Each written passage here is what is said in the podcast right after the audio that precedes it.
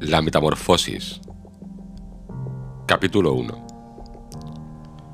Cuando Gregorio Samsa se despertó una mañana después de un sueño intranquilo, se encontró sobre su cama convertido en un monstruoso insecto. Estaba tumbado sobre su espalda dura y en forma de caparazón y, al levantar un poco la cabeza, veía un vientre abombado, parduzco, dividido por partes duras en forma de arco, sobre cuya protuberancia apenas podía mantenerse el cobertor, a punto ya de resbalar al suelo. Sus muchas patas, ridículamente pequeñas en comparación con el resto de su tamaño, le vibraban desamparadas ante los ojos. ¿Qué me ha ocurrido? pensó. No era un sueño. Su habitación, una auténtica habitación humana, si bien algo pequeña, permanecía tranquila entre las cuatro paredes harto conocidas.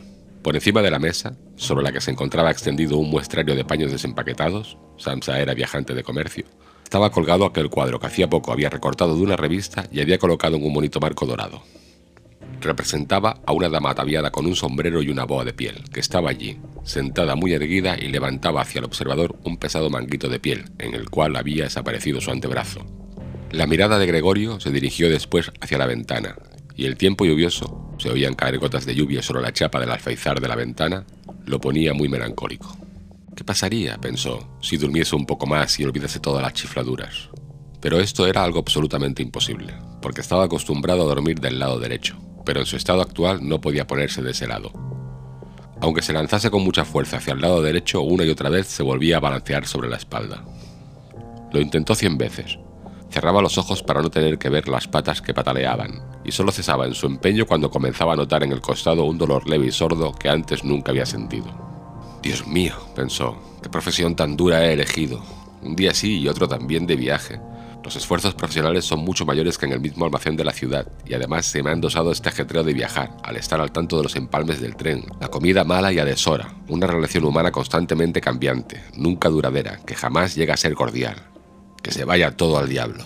Sintió sobre el vientre un leve picor, con la espalda se deslizó lentamente más cerca de la cabecera de la cama para poder levantar mejor la cabeza se encontró con que la parte que le picaba estaba totalmente cubierta por unos pequeños puntos blancos, que no sabía qué se debían, y quiso palpear esa parte con una pata, pero inmediatamente la retiró, porque el roce le producía escalofríos. Se deslizó de nuevo a su posición inicial. Esto de levantarse pronto, pensó, hace a uno desvariar. El hombre tiene que dormir. Otros viajantes viven como pachás, si yo, por ejemplo, a lo largo de la mañana vuelvo a la pensión para pasar a limpio los pedidos que he conseguido, estos señores todavía están sentados tomando el desayuno. Eso podría intentar yo con mi jefe, pero en este momento iría a parar a la calle. Quién sabe, por lo demás, si no sería lo mejor para mí. Si no tuviera que dominarme por mis padres, ya me habría despedido hace tiempo, me habría presentado ante el jefe y le habría dicho mi opinión con toda mi alma. Se habría caído de la mesa. Sí que es una estrella costumbre la de sentarse sobre la mesa y desde esa altura hablar hacia abajo con el empleado que, además, por culpa de la soldera del jefe, tiene que acercarse mucho. Bueno, la esperanza todavía no está perdida del todo. Si alguna vez tengo el dinero suficiente para pagar las deudas que mis padres tienen con él, puedo tardar todavía entre 5 y 6 años, lo hago con toda seguridad. Entonces habrá llegado el gran momento. Ahora, por lo pronto, tengo que levantarme porque el tren sale a las 5 y miró hacia el despertador que hacía tic-tac sobre el armario. Dios del cielo, pensó. Eran las seis y media y las manecillas seguían tranquilamente hacia adelante. Ya había pasado incluso la media. Eran ya casi las menos cuarto. ¿Es que no habría sonado el despertador? Desde la cama se veía que estaba correctamente puesto a las cuatro. Seguro que también había sonado. Sí, pero ¿era posible seguir durmiendo tan tranquilo con ese ruido que hacía temblar los muebles? Bueno, tampoco había dormido tranquilo, pero quizá tanto más profundamente. ¿Qué iba a hacer ahora? El siguiente tren salía a las 7. Para cogerlo tendría que haberse dado una prisa loca. El muestrario todavía no estaba empaquetado, y él mismo no se encontraba especialmente espabilado y ágil. E incluso si consiguiese coger el tren, no se podía evitar una reprimenda del jefe, porque el mozo de los recados habría esperado en el tren de las 5 y ya hacía tiempo que habría dado parte de su descuido. Era un esclavo del jefe, sin agallas ni juicio. ¿Qué pasaría si dijese que estaba enfermo? Pero esto sería sumamente desagradable y sospechoso, porque Gregorio no había estado enfermo ni una sola vez durante los cinco años de servicio. Seguramente aparecería el jefe con el médico del seguro, habría reproches a sus padres por tener un hijo tan vago, y se salvaría de todas las objeciones remitiéndose al médico del seguro, para el que solo existen hombres totalmente sanos, pero con aversión al trabajo. Y es que en este caso no tendría un poco de razón. Gregorio, a excepción de una modorra realmente superflua después del largo sueño, se encontraba bastante bien e incluso tenía mucha hambre. Mientras reflexionaba sobre todo esto con gran rapidez, sin poderse decidir a abandonar la cama, en ese mismo instante el despertador daba las 7 menos cuarto, llamaron cautelosamente a la puerta que estaba a la cabecera de su cama. Gregorio, dijeron. Era la madre. Son las 7 menos cuarto. ¿No ibas a salir de viaje? Qué dulce voz. Gregorio se asustó, en cambio, al contestar. Escuché una voz que evidentemente era la suya, pero en la cual, como desde lo más profundo, se mezclaba un doloroso e incontenible piar, que en el primer momento dejaba salir las palabras con claridad para, al prolongarse el sonido, destrozarlas de tal forma que no se sabía si se había oído bien. Gregorio querría haber contestado detalladamente y explicarlo todo, pero en esas circunstancias se limitó a decir, Sí, sí, gracias madre, ya me levanto. Probablemente a causa de la puerta de madera no se notaba desde fuera el cambio en la voz de Gregorio, porque la madre se tranquilizó con esta respuesta y se marchó de allí. Pero merced a la breve conversación, los otros miembros de la familia se habían dado cuenta de que Gregorio, en contra de todo lo esperado, estaba todavía en casa, y ya el padre llamaba suavemente, pero con el puño, a una de las puertas laterales. Gregorio, Gregorio, gritó. ¿Qué ocurre? Tras unos instantes insistió de nuevo con voz más grave. Gregorio, Gregorio. Desde la otra puerta lateral se lamentaba en voz baja la hermana. Gregorio, ¿no te encuentras bien? ¿Necesitas algo? Gregorio contestó hacia ambos lados. Ya estoy preparado, y con una pronunciación lo más cuidadosa posible, y haciendo largas pausas entre las palabras, se esforzó por despojar a su voz de todo lo que pudiese llamar la atención. El padre volvió a su desayuno, pero la hermana susurró. Gregorio, abre, te lo suplico pero Gregorio no tenía ni la menor intención de abrir. Más bien, elogió la precaución de cerrar las puertas que había adquirido durante sus viajes, y esto incluso en casa. Al principio tenía la intención de levantarse tranquilamente, y sin ser molestado, vestirse, y sobre todo, desayunar, y después pensar en todo lo demás, porque en la cama, eso ya lo veía, no llegaría con sus cavilaciones a una conclusión sensata. Recordó que ya en varias ocasiones había sentido en la cama algún leve dolor, quizá producido por estar mal tumbado, dolor que al levantarse había resultado ser solo fruto de su imaginación, y tenía curiosidad por ver cómo se iban desvaneciendo paulatinamente sus fantasías de hoy. No dudaba en absoluto de que el cambio de voz no era otra cosa que el síntoma de un buen resfriado, la enfermedad profesional de los viajantes. Tirar el cobertor era muy sencillo. Solo necesitaba inflarse un poco y caería por sí solo, pero el resto sería fácil, especialmente porque él era muy ancho. Hubiera necesitado brazos y manos para incorporarse, pero en su lugar tenía muchas patitas que, sin interrupción, se hallaban en el más dispar de los movimientos y que, además, no podía dominar. Si quería doblar alguna de ellas, entonces era la primera la que se estiraba, y si por fin lograba realizar con esta pata lo que quería, entonces todas las demás se movían, como liberadas, con una agitación grande y dolorosa. No hay que permanecer en la cama inútilmente, se decía Gregorio. Quería salir de la cama en primer lugar con la parte inferior de su cuerpo, pero esta parte inferior, que por cierto no había visto todavía y que no podía imaginar exactamente, demostró ser difícil de mover. El movimiento se producía muy despacio, y cuando, finalmente, casi furioso, se lanzó hacia adelante con toda su fuerza sin pensar en las consecuencias, había calculado mal la dirección. Se golpeó fuertemente con la pata trasera de la cama y el dolor punzante que sintió le enseñó que precisamente la parte inferior de su cuerpo era quizá en estos momentos la más sensible. Así pues, Intentó en primer lugar sacar de la cama la parte superior del cuerpo y volvió la cabeza con cuidado hacia el borde de la cama. Lo logró con facilidad, y a pesar de su anchura y su peso, el cuerpo siguió finalmente con lentitud el giro de la cabeza. Pero cuando, por fin, tenía la cabeza colgando en el aire fuera de la cama, le entró miedo de continuar avanzando de este modo porque, si se dejaba caer en esta posición, tenía que ocurrir realmente un milagro para que la cabeza no resultase herida. Y precisamente ahora no podía de ningún modo perder la cabeza. Antes prefería quedarse en la cama pero como, jadeando después de semejante esfuerzo, seguía allí tumbado igual que antes y veía sus patitas de nuevo luchando entre sí, y quizá con más fuerza aún, y no encontraba posibilidad de poner sosiego y orden en este atropello, se decía otra vez que de ningún modo podía permanecer en la cama y que lo más sensato era sacrificarlo todo, si es que con ello existía la más mínima esperanza de liberarse de ella. Pero al mismo tiempo no olvidaba recordar de vez en cuando que reflexionar serena, muy serenamente, es mejor que tomar decisiones desesperadas. En tales momentos dirigía sus ojos lo más agudamente posible hacia la ventana, pero, por desgracia, poco optimismo y ánimo se podían sacar del espectáculo de la niebla matinal, que ocultaba incluso el otro lado de la estrecha calle. Las siete ya, se dijo cuando sonó de nuevo el despertador. Las siete ya y todavía semejante niebla. Y durante un instante permaneció tumbado, tranquilo, respirando débilmente, como si se esperase el absoluto silencio del regreso del estado real y cotidiano. Pero después se dijo, antes de que den las siete y cuarto tengo que haber salido de la cama del todo, como sea. Por lo demás, para entonces habrá venido alguien al almacén a preguntar por mí, porque el almacén se abre antes de las siete. Y entonces, de forma totalmente regular, comenzó a balancear su cuerpo cuán largo era hacia afuera de la cama. Si se dejaba caer de ella de esta forma, la cabeza, que pretendía levantar con fuerza en la caída, permanecería probablemente ilesa. La espalda parecía ser fuerte, seguramente no le pasaría nada al caer sobre la alfombra. Lo más difícil, a su modo de ver, era tener cuidado con el ruido que se produciría y que posiblemente provocaría al otro lado de todas las puertas, si no temor, al menos preocupación. Pero había que intentarlo. Cuando Gregorio ya sobresalía a medias de la cama, el nuevo método era más un juego que un esfuerzo, solo tenía que balancearse a empujones, se le ocurrió lo fácil que sería si alguien viniese en su ayuda.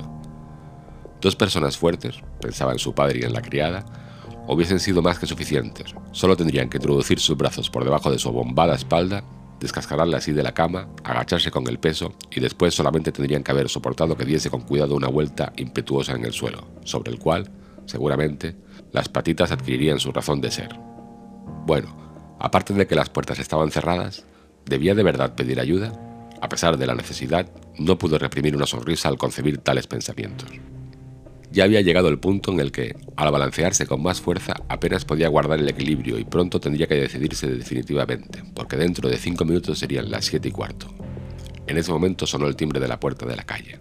¿Seguro que es alguien del almacén? se dijo, y casi se quedó petrificado mientras sus patitas bailaban aún más deprisa. Durante un momento todo permaneció en silencio. No abren, se dijo Gregorio, confundido por alguna absurda esperanza.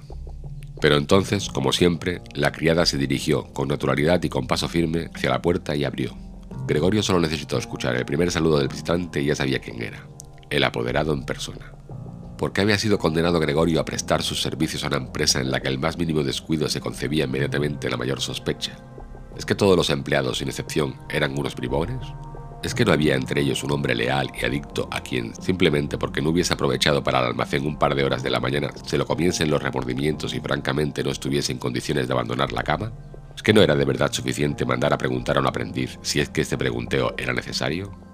Tenía que venir el apoderado en persona y había con ello que mostrar a toda la familia inocente que la investigación de este sospechoso asunto solamente podía ser confiada al juicio del apoderado. Y, mas, como consecuencia de la irritación a la que le condujeron estos pensamientos que como consecuencia de una auténtica decisión, se lanzó de la cama con toda su fuerza. Se produjo un golpe fuerte, pero no fue un auténtico ruido. La caída fue amortiguada un poco por la alfombra, y además la espalda era más elástica de lo que Gregorio había pensado. A ello se debió el sonido sordo y poco aparatoso. Solamente no había mantenido la cabeza con el cuidado necesario y se la había golpeado. La giró y la restregueó contra la alfombra de rabia y dolor. Ahí dentro se ha caído algo, dijo el apoderado en la habitación contigua de la izquierda. Gregorio intentó imaginarse si quizá alguna vez no pudiese ocurrirle al apoderado algo parecido a lo que le ocurría hoy a él. Había al menos que admitir la posibilidad. Pero, como cruda respuesta a esta pregunta, el apoderado dio ahora un par de pasos firmes en la habitación contigua e hizo crujir sus botas de charol. Desde la habitación de la derecha, la hermana, para advertir a Gregorio, susurró. Gregorio, el apoderado está aquí.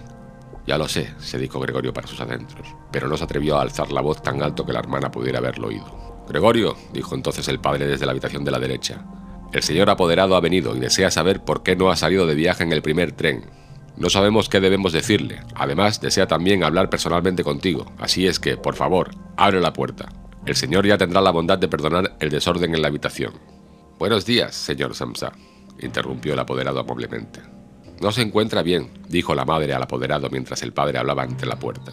No se encuentra bien, créame usted, señor apoderado. Como si no iba Gregorio a perder un tren. El chico no tiene en la cabeza nada más que el negocio. A mí casi me disgusta que nunca salga por las tardes. Ahora ha estado ocho días en la ciudad, pero pasó todas las tardes en casa. Allí está, sentado con nosotros a la mesa y lee tranquilamente el periódico estudia horarios de trenes. Para él ya es una distracción hacer trabajos de maquetería. Por ejemplo, en dos o tres tardes ha tallado un pequeño marco. Se asombrará usted de lo bonito que es. Está colgado ahí dentro, en la habitación. En cuanto abra Gregorio, lo verá usted enseguida. Por cierto, que me alegro de que usted esté aquí, señor apoderado. Nosotros solos no habríamos conseguido que Gregorio abriese la puerta. Es muy testarudo, y seguro que no se encuentra bien a pesar de que lo ha negado esta mañana. Voy enseguida, dijo Gregorio, lentamente y con precaución, y no se movió para no perderse una palabra de la conversación. De otro modo, señora, tampoco puedo explicármelo yo, dijo el apoderado. Espero que no se trate de nada serio, si bien tengo que decir, por otra parte, que nosotros, los comerciantes, por suerte o por desgracia, según se mire, tenemos sencillamente que sobreponernos a una ligera indisposición por consideración a los negocios. Vamos, ¿puede pasar el apoderado a tu habitación? preguntó impaciente el padre. No, dijo Gregorio. En la habitación de la izquierda se hizo un penoso silencio. En la habitación de la derecha comenzó a sollozar la hermana. ¿Por qué no se iba la hermana con los otros? Seguramente acababa de levantarse de la cama y todavía no había empezado a vestirse. ¿Y por qué lloraba? ¿Por qué él no se levantaba y dejaba entrar al apoderado? ¿Por qué estaba en peligro de perder el trabajo y entonces el jefe perseguiría otra vez a sus padres con las viejas deudas? Estas eran, de momento, preocupaciones innecesarias. Gregorio todavía estaba aquí y no pensaba de ningún modo abandonar a su familia. De momento yacía en la alfombra, y nadie que hubiese tenido conocimiento de su estado hubiese exigido seriamente de él que dejase entrar al apoderado. Pero por esta pequeña descortesía, para la que más tarde se encontraría con facilidad una disculpa apropiada, no podía Gregorio ser despedido inmediatamente. Y a Gregorio le parecía que sería mucho más sensato dejarle tranquilo en lugar de molestarle con lloros e intentos de persuasión. Pero la verdad es que era la incertidumbre la que apuraba a los otros hacia perdonar su comportamiento. Señor Sansa, exclamó entonces el apoderado levantando la voz. ¿Qué ocurre? Se atrinchera usted su habitación, contesta solamente con sí o no, preocupa usted grave e inútilmente a sus padres, y dicho sea de paso, falta usted a sus deberes de una forma verdaderamente inaudita. Hablo aquí en nombre de sus padres y de su jefe, y le exijo seriamente una explicación clara e inmediata. Estoy asombrado, estoy asombrado. Yo le tenía a usted por un hombre formal y sensato, y ahora, de repente, parece que quiere usted empezar a hacer alarde de sus extravagancias extrañas. El jefe me insinuó esta mañana una posible explicación a su demora. Se refería al cobro que se le ha confiado desde hace poco tiempo. Yo realmente di casi mi palabra de honor de que esta explicación no podía ser cierta. Pero en este momento veo su incomprensible obstinación y pierdo todo el deseo de dar la cara en lo más mínimo por usted. Y su posición no es, en absoluto, la más segura. En principio tenía la intención de decirle todo esto a solas, pero ya que me hace usted perder mi tiempo inútilmente no veo la razón de que no se enteren también sus señores padres. Su rendimiento en los últimos tiempos ha sido muy poco satisfactorio. Cierto que no es la época del año apropiada para hacer grandes negocios, eso lo reconocemos. Pero una época del año para no hacer negocios no existe, señor Sansa, no debe existir. Pero señor apoderado, gritó Gregorio, fuera de sí, y en su irritación olvidó todo lo demás. Abro inmediatamente la puerta. Una ligera indisposición, un mareo me ha impedido levantarme. Todavía estoy en la cama, pero ahora ya estoy otra vez despejado. Ahora mismo me levanto de la cama. Solo un momentito de paciencia. Todavía no me encuentro tan bien como creía, pero ya estoy mejor. ¿Cómo puede atacar a una persona una cosa así? Ayer por la tarde me encontraba bastante bien, mis padres bien lo saben, o mejor dicho, ya ayer por la tarde tuve una pequeña corazonada, tendría que habérseme notado, porque no la avisé en el almacén, pero lo cierto es que siempre se piensa que se superará la enfermedad sin tener que quedarse. Señor apoderado, tenga consideración con mis padres. No hay motivo alguno para todos los reproches que me hace usted. Nunca se me dijo una palabra de todo eso. Quizás no haya leído los últimos pedidos que he enviado. Por cierto, en el tren de las 8 salgo de viaje. Las pocas horas de sosiego me han dado fuerza. No se entretenga usted, señor apoderado. Yo mismo estaré enseguida en el almacén. Tenga usted la bondad de decirlo y de saludar de mi parte al jefe. Y mientras Gregorio farfullaba atropelladamente todo esto, y apenas sabía lo que decía, se había acercado un poco al armario, seguramente como consecuencia del ejercicio ya practicado en la cama, e intentaba ahora levantarse apoyado en él. Quería de verdad abrir la puerta, deseaba sinceramente dejarse ver y hablar con el apoderado. Estaba deseoso de saber lo que los otros, que tanto deseaban verle, dirían ante su presencia. Si se asustaban, Gregorio no tendría ya responsabilidad alguna y podría estar tranquilo. Pero si lo aceptaban todo con tranquilidad, entonces tampoco tenía motivo para excitarse, y de hecho podría, si se daba prisa, estar a las 8 en la estación. Al principio se resbaló varias veces del liso armario, pero finalmente se dio con fuerza un último impulso y permaneció erguido. Ya no prestaba atención alguna a los dolores de vientre, aunque eran muy agudos. Entonces se dejó caer contra el respaldo de una silla cercana, a cuyos bordes se agarró fuertemente con sus patitas. Con esto había conseguido el dominio sobre sí, y enmudeció porque ahora podía escuchar al apoderado. ¿Han entendido ustedes una sola palabra? preguntó la apoderada a los padres. ¿O es que nos toma por tontos? Por el amor de Dios, exclamó la madre entre sollozos. Quizá esté gravemente enfermo y nosotros lo atormentamos. Greta, Greta, gritó después. ¿Qué madre? dijo la hermana desde el otro lado. Se comunicaban a través de la habitación de Gregorio. Tienes que ir inmediatamente al médico. Gregorio está enfermo. Rápido, a buscar al médico. Acabas de oír hablar a Gregorio. Es una voz de animal, dijo el apoderado en un tono de voz extremadamente bajo comparado con los gritos de la madre. Ana, Ana, gritó el padre en dirección a la cocina a través de la antesala y dando palmadas. Ve a buscar inmediatamente un cerrajero y ya corrían las dos muchachas haciendo ruido con sus faldas por la antesala. ¿Cómo se habría vestido la hermana tan deprisa? Y abrieron la puerta de par en par. No se oyó cerrar la puerta. Seguramente la habían dejado abierta como suele ocurrir en las casas en las que ha ocurrido una gran desgracia. Pero Gregorio ya estaba mucho más tranquilo. Así es que ya no se entendían sus palabras a pesar de que él había parecido lo suficientemente claras, más claras que antes, sin duda, como consecuencia de que el oído se iba acostumbrando. Pero en todo caso ya se creía en el hecho de que algo andaba mal respecto a Gregorio y se estaba dispuesto a prestarle ayuda. La decisión y seguridad con que fueron tomadas las primeras disposiciones le sentaron bien, de nuevo se consideró incluido en el círculo humano y esperaba de ambos, del médico y del cerrajero, sin distinguirlos del todo entre sí, excelentes y sorprendentes resultados. Con el fin de tener una voz lo más clara posible en las decisivas conversaciones que se avecinaban, tosió un poco, esforzándose, sin embargo, por hacerlo con mucha moderación, porque posiblemente incluso ese ruido sonaba de una forma distinta a la voz humana, hecho que no confiaba poder distinguir él mismo. Mientras tanto, en la habitación contigua reinaba el silencio. Quizás los padres estaban sentados a la mesa con el apoderado y cuchicheaban. Quizás todos estaban arrimados a la puerta y escuchaban. Gregorio se acercó lentamente a la puerta con la ayuda de la silla. Allí la soltó. Se arrojó contra la puerta, se mantuvo erguido sobre ella. Las callosidades de sus patitas estaban provistas de una sustancia pegajosa, y descansó allí durante un momento del esfuerzo realizado. A continuación comenzó a girar con la boca la llave que estaba dentro de la cerradura. Por desgracia, no parecía tener dientes propiamente dichos. ¿Con qué iba a agarrar la llave? Pero por el contrario, las mandíbulas eran, desde luego, muy poderosas.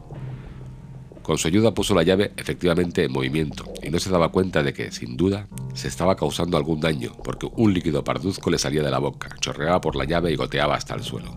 Escuchen ustedes, dijo el apoderado en la habitación contigua, está dando la vuelta a la llave. Esto significó un gran estímulo para Gregorio, pero todos debían haberla animado, incluso el padre y la madre. Vamos, Gregorio, debían haber aclamado. Duro con ello, duro con la cerradura y ante la idea de que todos seguían con expectación sus esfuerzos, se aferró ciegamente a la llave con todas las fuerzas que fue capaz de reunir. A medida que avanzaba el giro de la llave, Gregorio se movía en torno a la cerradura. Ya solo se mantenía de pie con la boca, y según era necesario, se colgaba de la llave o la apretaba de nuevo hacia adentro con todo el peso de su cuerpo. El sonido agudo de la cerradura, que se abrió por fin, despertó del todo a Gregorio. Respirando profundamente dijo para sus adentros, no he necesitado al cerrajero, y apoyó la cabeza sobre el picaporte para abrir la puerta del todo. Como tuvo que abrir la puerta de esta forma, esta estaba ya bastante abierta y todavía no se le veía. En primer lugar, tenía que darse lentamente la vuelta sobre sí mismo, alrededor de la hoja de la puerta, y ello con mucho cuidado si no quería caer torpemente de espaldas justo ante el umbral de la habitación. Todavía estaba absorto en llevar a cabo aquel difícil movimiento y no tenía tiempo de prestar atención a otra cosa, cuando escuchó al apoderado lanzar en voz alta un ¡Oh! que sonó como un silbido del viento y en ese momento vio también como aquel, que era el más cercano a la puerta, se tapaba con la mano la boca abierta y retrocedía lentamente como si lo empujase una fuerza invisible que actuaba regularmente. La madre, a pesar de la presencia del apoderado, estaba allí con los caballos desenredados y levantados hacia arriba. Miró en primer lugar al padre con las manos juntas, dio a continuación dos pasos hacia Gregorio, y con el rostro completamente oculto en su pecho, cayó al suelo en medio de sus faldas que quedaron extendidas a su alrededor. El padre cerró el puño con expresión amenazadora, como si quisiera empujar de nuevo a Gregorio a su habitación. Miró inseguro a su alrededor por el cuarto de estar. Después se tapó los ojos con las manos y lloró de tal forma que su robusto pecho se estremecía por el llanto. Gregorio no entró, pues, en la habitación, sino que se apoyó en la parte intermedia de la hoja de la puerta que permanecía cerrada, de modo que solo podía verse la mitad de su cuerpo y sobre él la cabeza, inclinada a un lado, con la cual miraba hacia los demás. Entretanto el día había aclarado, al otro lado de la calle se distinguía claramente una parte del edificio de enfrente, negruzco e interminable. Era un hospital, con sus ventanas regulares que rompían duramente la fachada. Todavía caía la lluvia, pero solo a grandes gotas que eran lanzadas hacia abajo aisladamente sobre la tierra. Las piezas de la vajilla del desayuno se extendían en gran cantidad sobre la mesa, porque para el padre el desayuno era la comida principal del día, que prolongaba durante horas con la lectura de diversos periódicos. Justamente en la pared de enfrente había una fotografía de Gregorio, de la época de su servicio militar, que le representaba con uniforme de teniente y como, con la mano sobre la espada, sonriendo despreocupadamente, exigía respeto para su actitud y su uniforme. La puerta del vestíbulo estaba abierta y se podía ver el rellano de la escalera y el comienzo de la misma que conducían hacia abajo. Bueno, dijo Gregorio, y era completamente consciente de que era el único que había conservado la tranquilidad. Me vestiré inmediatamente, empaquetaré el muestrario y saldré de viaje. ¿Quieren dejarme marchar? Bueno, señor apoderado, ya ve usted que no soy obstinado y me gusta trabajar. Viajar es fastigoso, pero no podría vivir sin viajar. ¿A dónde va usted, señor apoderado? ¿Al almacén? Sí. ¿Lo contará usted todo tal como es en realidad? En un momento dado puede uno ser incapaz de trabajar, pero después llega el momento preciso de acordarse de los servicios prestados y de pensar que después, una vez superado el obstáculo, uno trabajará con toda seguridad, con más celo y concentración. Yo le debo mucho al jefe, bien lo sabe usted. Por otra parte, tengo a mi cuidado a mis padres y a mi hermana. Estoy en un aprieto, pero saldré de él. Pero no me lo haga usted más difícil de lo que ya es. Póngase de mi parte en el almacén. Ya sé que no se quiere bien al viajante. Se piensa que gana un montón de dinero y se da la gran vida.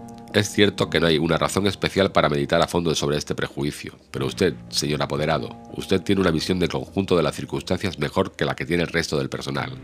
Sí, en confianza, incluso una visión de conjunto mejor que la del mismo jefe, que en su condición de empresario cambia fácilmente de opinión en prejuicio del empleado.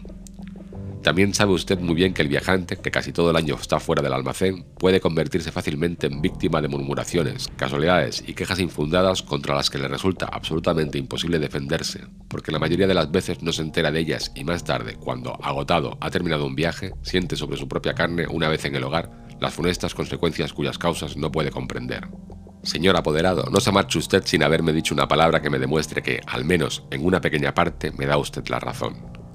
Pero el apoderado ya se había dado la vuelta a las primeras palabras de Gregorio, y por encima del hombro, que se movía convulsivamente, miraba hacia Gregorio poniendo los labios en forma de morro, y mientras Gregorio hablaba no estuvo quieto ni un momento, sino que, sin perderle de vista, se iba deslizando hacia la puerta, pero muy lentamente, como si existiese una prohibición secreta de abandonar la habitación. Ya se encontraba en el vestíbulo y, a juzgar por el movimiento repentino con que sacó el pie por última vez del cuarto de estar, podría haberse creído que acababa de quemarse la suela. Ya en el vestíbulo, extendió la mano derecha lejos de sí y en dirección a la escalera, como si allí le esperase realmente una salvación sobrenatural. Gregorio comprendió que de ningún modo debía dejar marchar al apoderado en este estado de ánimo, si es que no quería ver extremadamente amenazado su trabajo en el almacén. Los padres no entendían todo esto demasiado bien. Durante todos estos largos años habían llegado al convencimiento de que Gregorio estaba colocado en este almacén para el resto de su vida, y además, con las preocupaciones actuales, tenían tanto que hacer que habían perdido toda previsión, pero Gregorio poseía esa previsión. El apoderado tenía que ser retenido, tranquilizado, persuadido y finalmente atraído. El futuro de Gregorio y de la familia dependía de ello. Si hubiese estado aquí la hermana, ella era lista. Ya había llorado cuando Gregorio todavía estaba tranquilamente sobre su espalda, y seguro que el apoderado, ese aficionado a las mujeres, se hubiese dejado llevar por ella.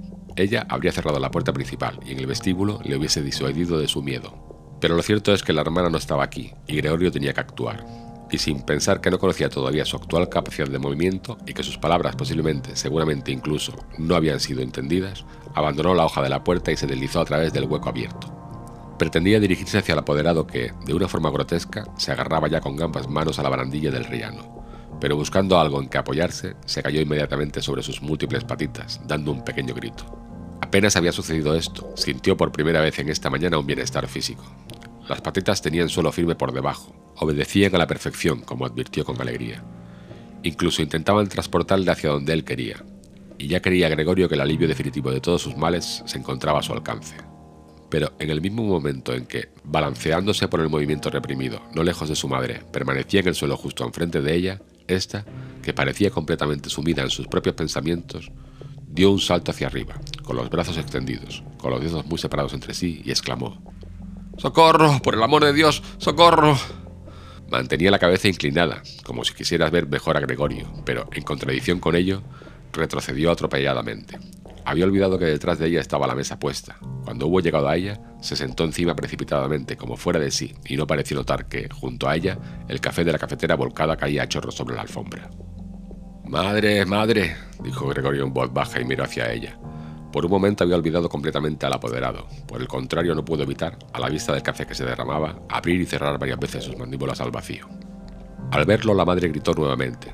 Huyó de la mesa y cayó en los brazos del padre, que corría a su encuentro. Pero Gregorio no tenía ahora tiempo para sus padres. El apoderado se encontraba ya en la escalera. Con la barbilla sobre la barandilla miró de nuevo por última vez. Gregorio tomó impulso para alcanzarse con la mayor seguridad posible. El apoderado debió adivinar algo, porque saltó de una vez varios escalones y desapareció, pero lanzó aún un ¡Uh! que se oyó en toda la escalera. Lamentablemente esta huida del apoderado pareció desconcertar de todo al padre, que hasta ahora había estado relativamente sereno, pues en lugar de perseguir él mismo al apoderado, o al menos no obstaculizar a Gregorio en su persecución, Agarró con la mano derecha el bastón del apoderado que aquel había dejado sobre la silla junto con el sombrero y el gabán, tomó con la mano izquierda un gran periódico que había sobre la mesa y dando patadas en el suelo, comenzó a hacer retroceder a Gregorio a su habitación blandiendo el bastón y el periódico. De nada sirvieron los ruegos de Gregorio, tampoco fueron entendidos, y por mucho que girase humildemente la cabeza, el padre pataleaba aún con más fuerza. Al otro lado, la madre había abierto de par en par la ventana, a pesar del tiempo frío, e inclinada hacia afuera se cubría el rostro con las manos. Entre la calle y la escalera se estableció una fuerte corriente de aire. Las cortinas de las ventanas volaban. Se agitaban los periódicos de encima de la mesa, las hojas sueltas revoltaban por el suelo. El padre le acosaba implacablemente y daba silbidos como un loco. Pero Gregorio todavía no tenía mucha práctica en andar hacia atrás. Andaba realmente muy despacio. Si Gregorio se hubiese podido dar la vuelta, enseguida hubiese estado en su habitación. Pero tenía miedo de impacientar al padre con su lentitud al darse la vuelta, y a cada instante le amenazaba el golpe moral del bastón en la espalda o la cabeza. Finalmente no le quedó a Gregorio otra solución, pues advirtió con angustia que andando hacia atrás ni siquiera era capaz de mantener la dirección, y así, mirando con temor constantemente a su padre de reojo, comenzó a darse la vuelta con la mayor rapidez posible, pero en realidad con una gran lentitud. Quizá advirtió el padre su buena voluntad, porque no solo no le obstaculizó en su empeño, sino que con la punta de su bastón le dirigía de vez en cuando, desde lejos, en su movimiento giratorio. Si no hubiese sido por ese insoportable silbar del padre, por su culpa Gregorio perdía la cabeza por completo. Ya casi se había dado la vuelta del todo cuando, siempre oyendo ese silbido, incluso se equivocó y retrocedió un poco en su vuelta. Pero cuando por fin, feliz, tenía ya la cabeza en la puerta, resultó que su cuerpo era demasiado ancho para pasar por ella sin más. Naturalmente, al padre, en su actual estado de ánimo, ni siquiera se le ocurrió ni por lo más remoto abrir la otra hoja de la puerta para ofrecer a Gregorio espacio suficiente. Su idea fija consistía solamente en que Gregorio tenía que entrar en su habitación lo más rápidamente posible. Tampoco hubiera permitido jamás los complicados preparativos que necesitaba Gregorio para incorporarse y, de este modo, atravesar la puerta. Es más, empujaba hacia adelante a Gregorio con mayor ruido aún, como si no existiese obstáculo alguno. Ya no sonaba atrás de Gregorio como si fuese la voz de un solo padre. Ahora ya no había que andarse con bromas. Y Gregorio se empotró en la puerta, pasase lo que pasase. Uno de los costados se levantó. Ahora estaba atravesado en el hueco de la puerta. Su costado estaba herido por completo. En la puerta blanca quedaron marcadas unas manchas desagradables. Pronto se quedó atascado y solo no hubiera podido moverse. Las patitas de un costado estaban colgadas en el aire y temblaban. Las del otro lado permanecían aplastadas dolorosamente contra el suelo. Entonces el padre le dio por detrás un fuerte empujón que, en esta situación, le produjo un auténtico alivio. Y Gregorio penetró profundamente en su habitación, sangrando con intensidad. La puerta fue cerrada con el bastón y a continuación se hizo, por fin, el silencio.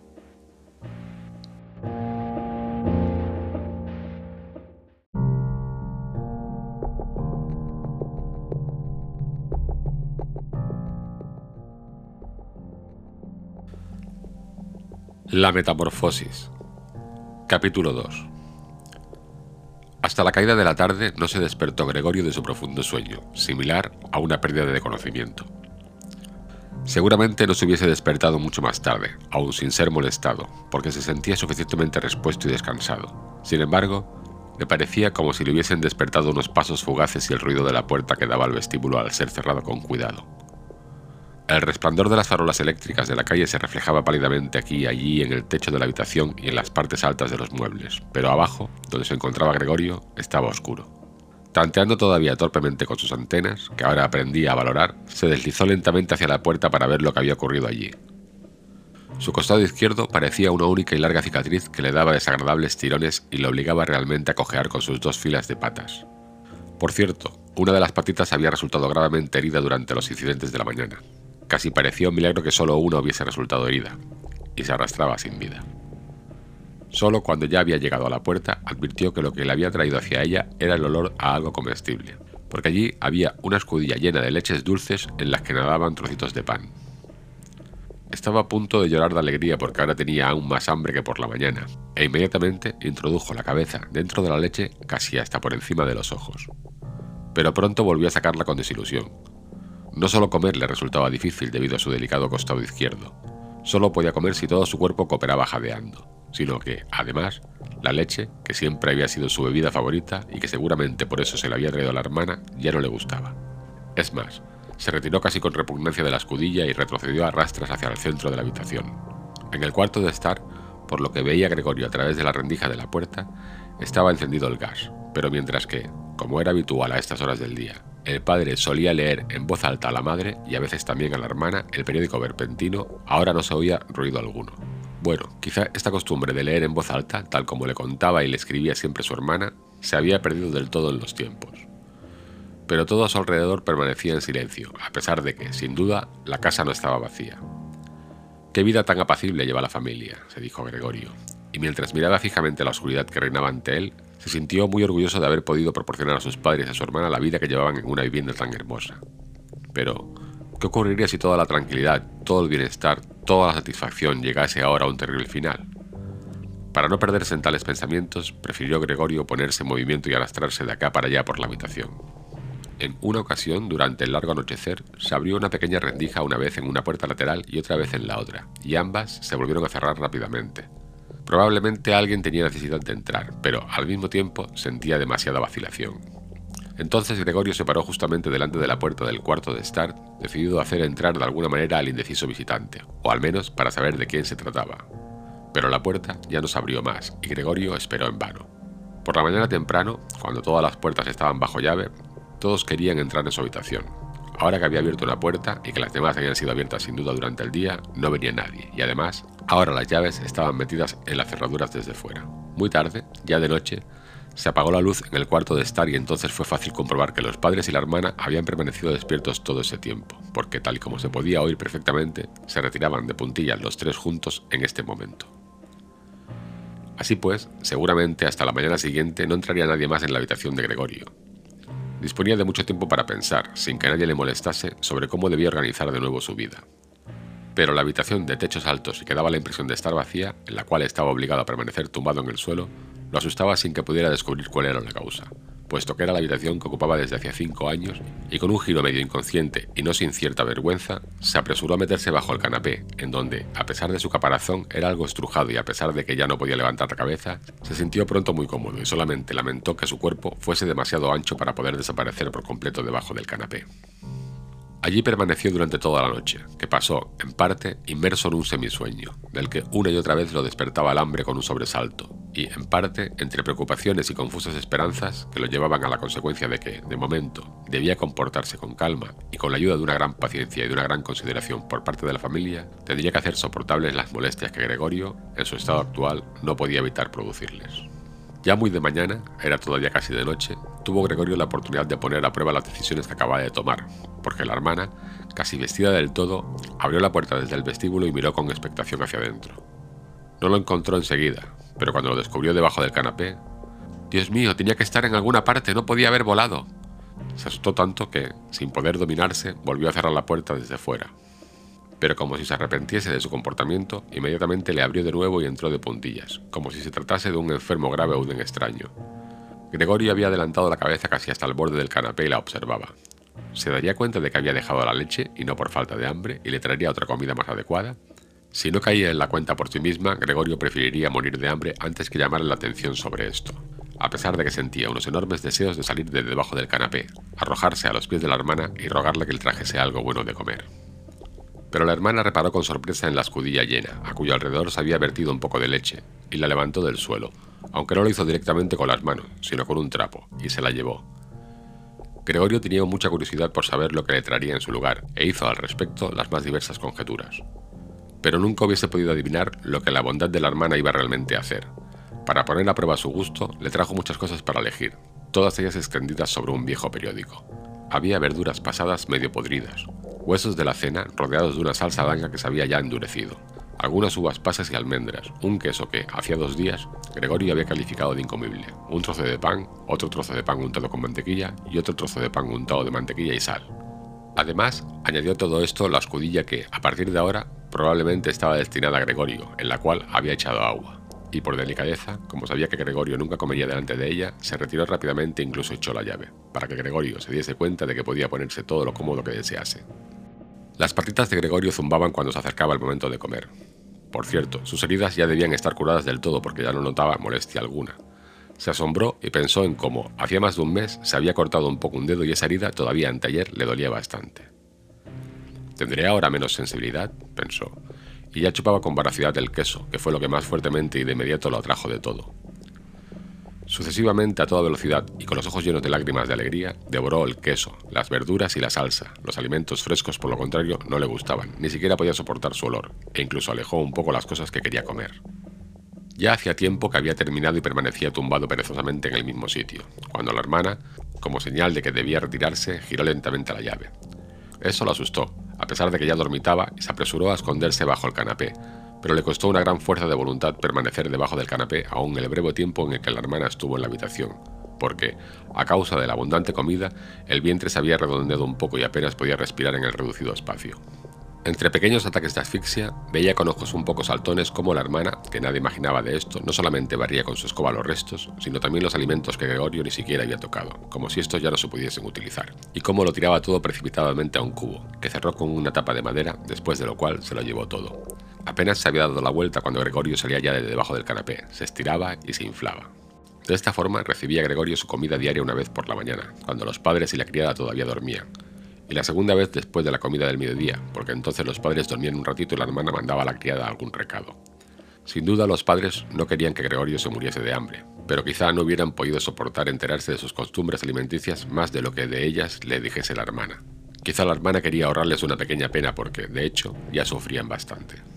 Gregorio no pudo enterarse de las excusas con las que el médico y el cerrajero habían sido despedidos de la casa en aquella primera mañana, puesto que, como no podían entenderle, nadie, ni siquiera la hermana, pensaba que él pudiera entender a los demás. Y así, cuando la hermana estaba en su habitación, tenía que conformarse con escuchar de vez en cuando sus suspiros y sus invocaciones a los santos.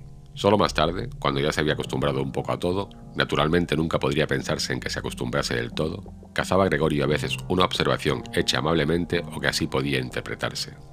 Hoy sí que le ha gustado, decía cuando Gregorio había comido con abundancia, mientras que, en el caso contrario, que a poco a poco se repetía con más frecuencia, solía decir casi con tristeza, hoy ha sobrado todo. Mientras que Gregorio no se enteraba de novedad alguna de forma directa, escuchaba algunas cosas procedentes de las habitaciones contiguas. Y allí, donde escuchaba voces una sola vez, corría enseguida hacia la puerta correspondiente y se extrujaba con todo su cuerpo contra ella. Especialmente en los primeros tiempos no había ninguna conversación que de alguna manera, si bien solo en secreto, no tratase de él. A lo largo de dos días se escucharon durante las comidas discusiones sobre cómo se debían comportar ahora. Pero también entre las comidas se hablaba del mismo tema, porque siempre había en casa al menos dos miembros de la familia, ya que seguramente nadie quería quedarse solo en casa, y tampoco podían dejar de ningún modo la casa sola. Incluso ya el primer día la criada, no estaba del todo claro qué y cuánto sabía de lo ocurrido, había pedido de rodillas a la madre que la despidiese inmediatamente, y cuando, un cuarto de hora después, se marchaba con lágrimas a los ojos, daba gracias por el despido como por el favor más grande que pudiese hacérsele, y sin que nadie se lo pidiese, hizo un solemne juramento de no decir nada a nadie. Ahora, la hermana, junto con la madre, tenía que cocinar, si bien esto no ocasionaba demasiado trabajo porque apenas se comía nada. Una y otra vez escuchaba a Gregorio como uno animaba en vano al otro a que comiese y no recibía más contestación que gracias, tengo suficiente o algo parecido.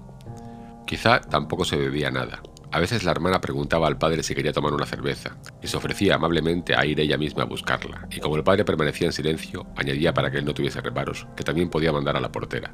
Pero entonces el padre respondía, por fin, con un poderoso no, y ya nos hablaba más del asunto. Ya en el transcurso del primer día el padre explicó tanto a la madre como a la hermana toda la situación económica y las perspectivas. De vez en cuando se levantaba de la mesa y recogía de la pequeña caja marca Wertheim, que había salvado de la quiebra de su negocio ocurrida hacía cinco años, algún documento o libro de anotaciones. Se oía cómo abría el complicado cerrojo y lo volvía a cerrar después de sacar lo que buscaba.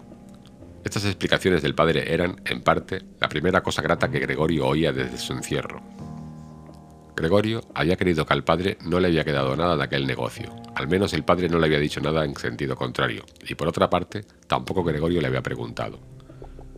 En aquel entonces la preocupación de Gregorio había sido hacer todo lo posible para que la familia olvidase rápidamente el desastre comercial que los había sometido a todos en la más compleja desesperación, y así había empezado entonces a trabajar con un ardor muy especial y casi de la noche a la mañana había pasado a ser de un simple dependiente a un viajante que, naturalmente, tenía otras muchas posibilidades de ganar dinero y cuyos éxitos profesionales, en forma de comisiones, se convertían inmediatamente en dinero constante y sonante, que se podían poner sobre la mesa en casa ante la familia asombrada y feliz.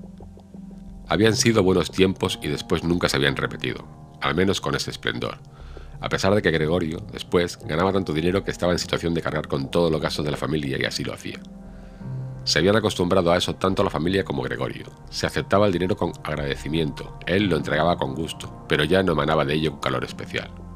Solamente la hermana había permanecido unida a Gregorio, y su intención secreta consistía en mandarle el año próximo al conservatorio sin tener en cuenta los grandes gastos que ello traería consigo y que se compensarían de alguna otra forma porque ella, al contrario que Gregorio, sentía un gran amor por la música y tocaba el violín de una forma conmovedora. Con frecuencia, durante las breves estancias de Gregorio en la ciudad, se mencionaba el conservatorio en las conversaciones con la hermana, pero solo como un hermoso sueño en cuya realización no podía ni pensarse, y a los padres ni siquiera le gustaba escuchar estas inocentes alusiones, pero Gregorio pensaba decididamente en ello y tenía la intención de darlo a conocer solemnemente en Nochebuena. Este tipo de pensamientos, completamente inútiles en su estado actual, eran los que le pasaban por la cabeza mientras permanecía allí pegado a la puerta y escuchaba.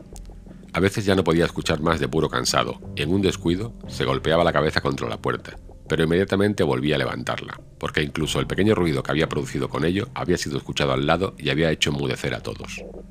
Es lo que hará, decía el padre pasado unos momentos y dirigiéndose a todas luces hacia la puerta. Después se reanudaba poco a poco la conversación que había sido interrumpida.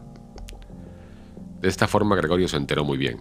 El padre solía repetir con frecuencia sus explicaciones, en parte porque él mismo ya hacía tiempo que no se ocupaba de estas cosas, y en parte también porque la madre no entendía todo a la primera, de que, a pesar de la desgracia, todavía quedaba una pequeña fortuna, que los intereses, aún intactos, habían aumentado un poco más durante todo ese tiempo. Además, el dinero que Gregorio había traído todos los meses a casa, él solo había guardado para sí unos pocos florines, no se había gastado del todo y se había convertido en un pequeño capital.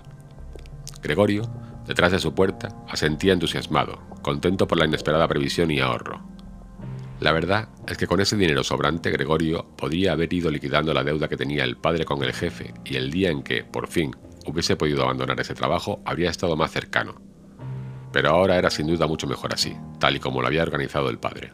Sin embargo, este dinero no era del todo suficiente como para que la familia pudiese vivir de los intereses.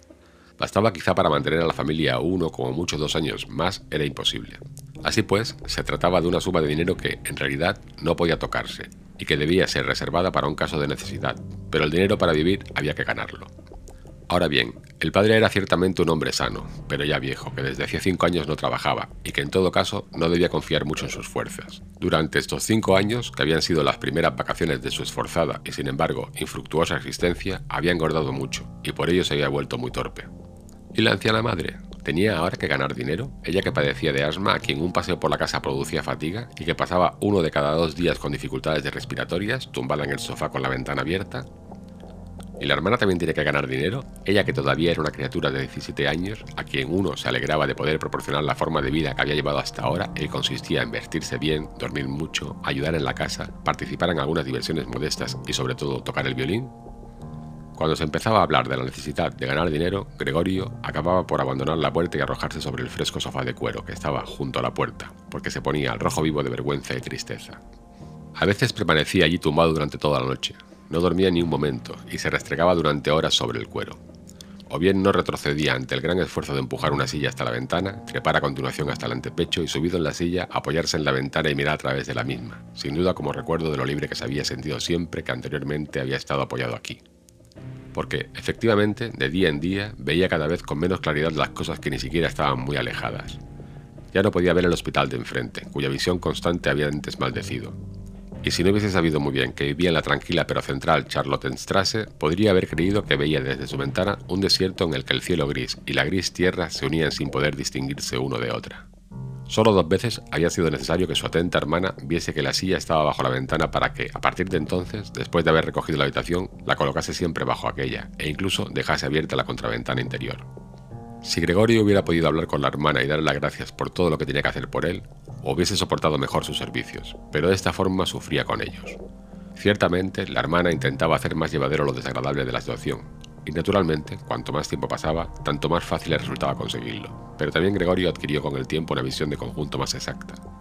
Ya el solo hecho de que la hermana entrase le parecía terrible.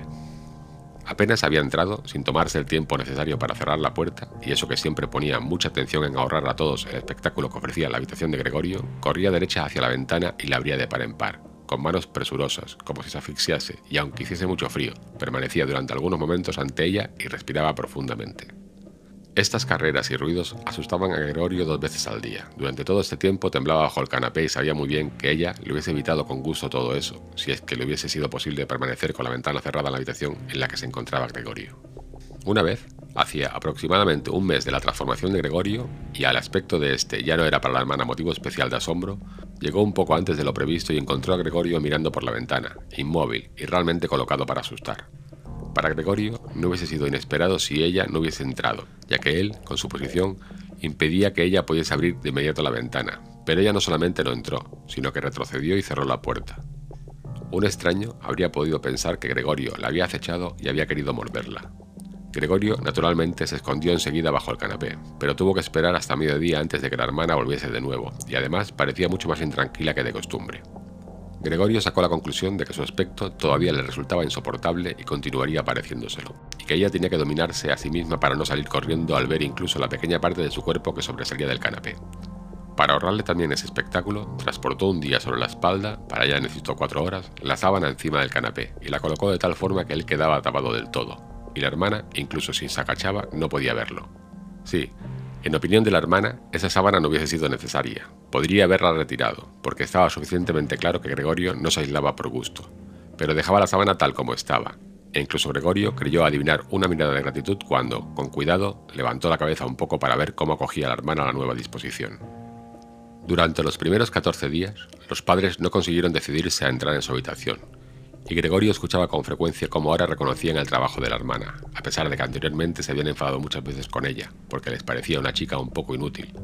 Pero ahora, a veces, ambos, el padre y la madre, esperaban ante la habitación de Gregorio mientras la hermana la recogía y apenas había salido. Tenía que contar con todo detalle qué aspecto tenía la habitación, lo que había comido Gregorio, cómo se había comportado esta vez y si, quizá, se advertía una pequeña mejoría.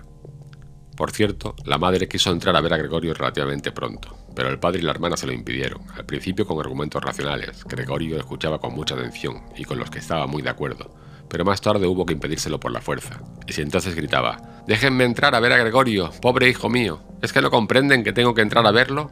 Entonces Gregorio pensaba que quizás sería bueno que la madre entrase, naturalmente no todos los días, pero sí una vez a la semana, ella comprendía todo mucho mejor que la hermana, que, a pesar de todo su valor, no era más que una niña, y en última instancia, quizá solo se había hecho cargo de una tarea tan difícil por irreflexión infantil.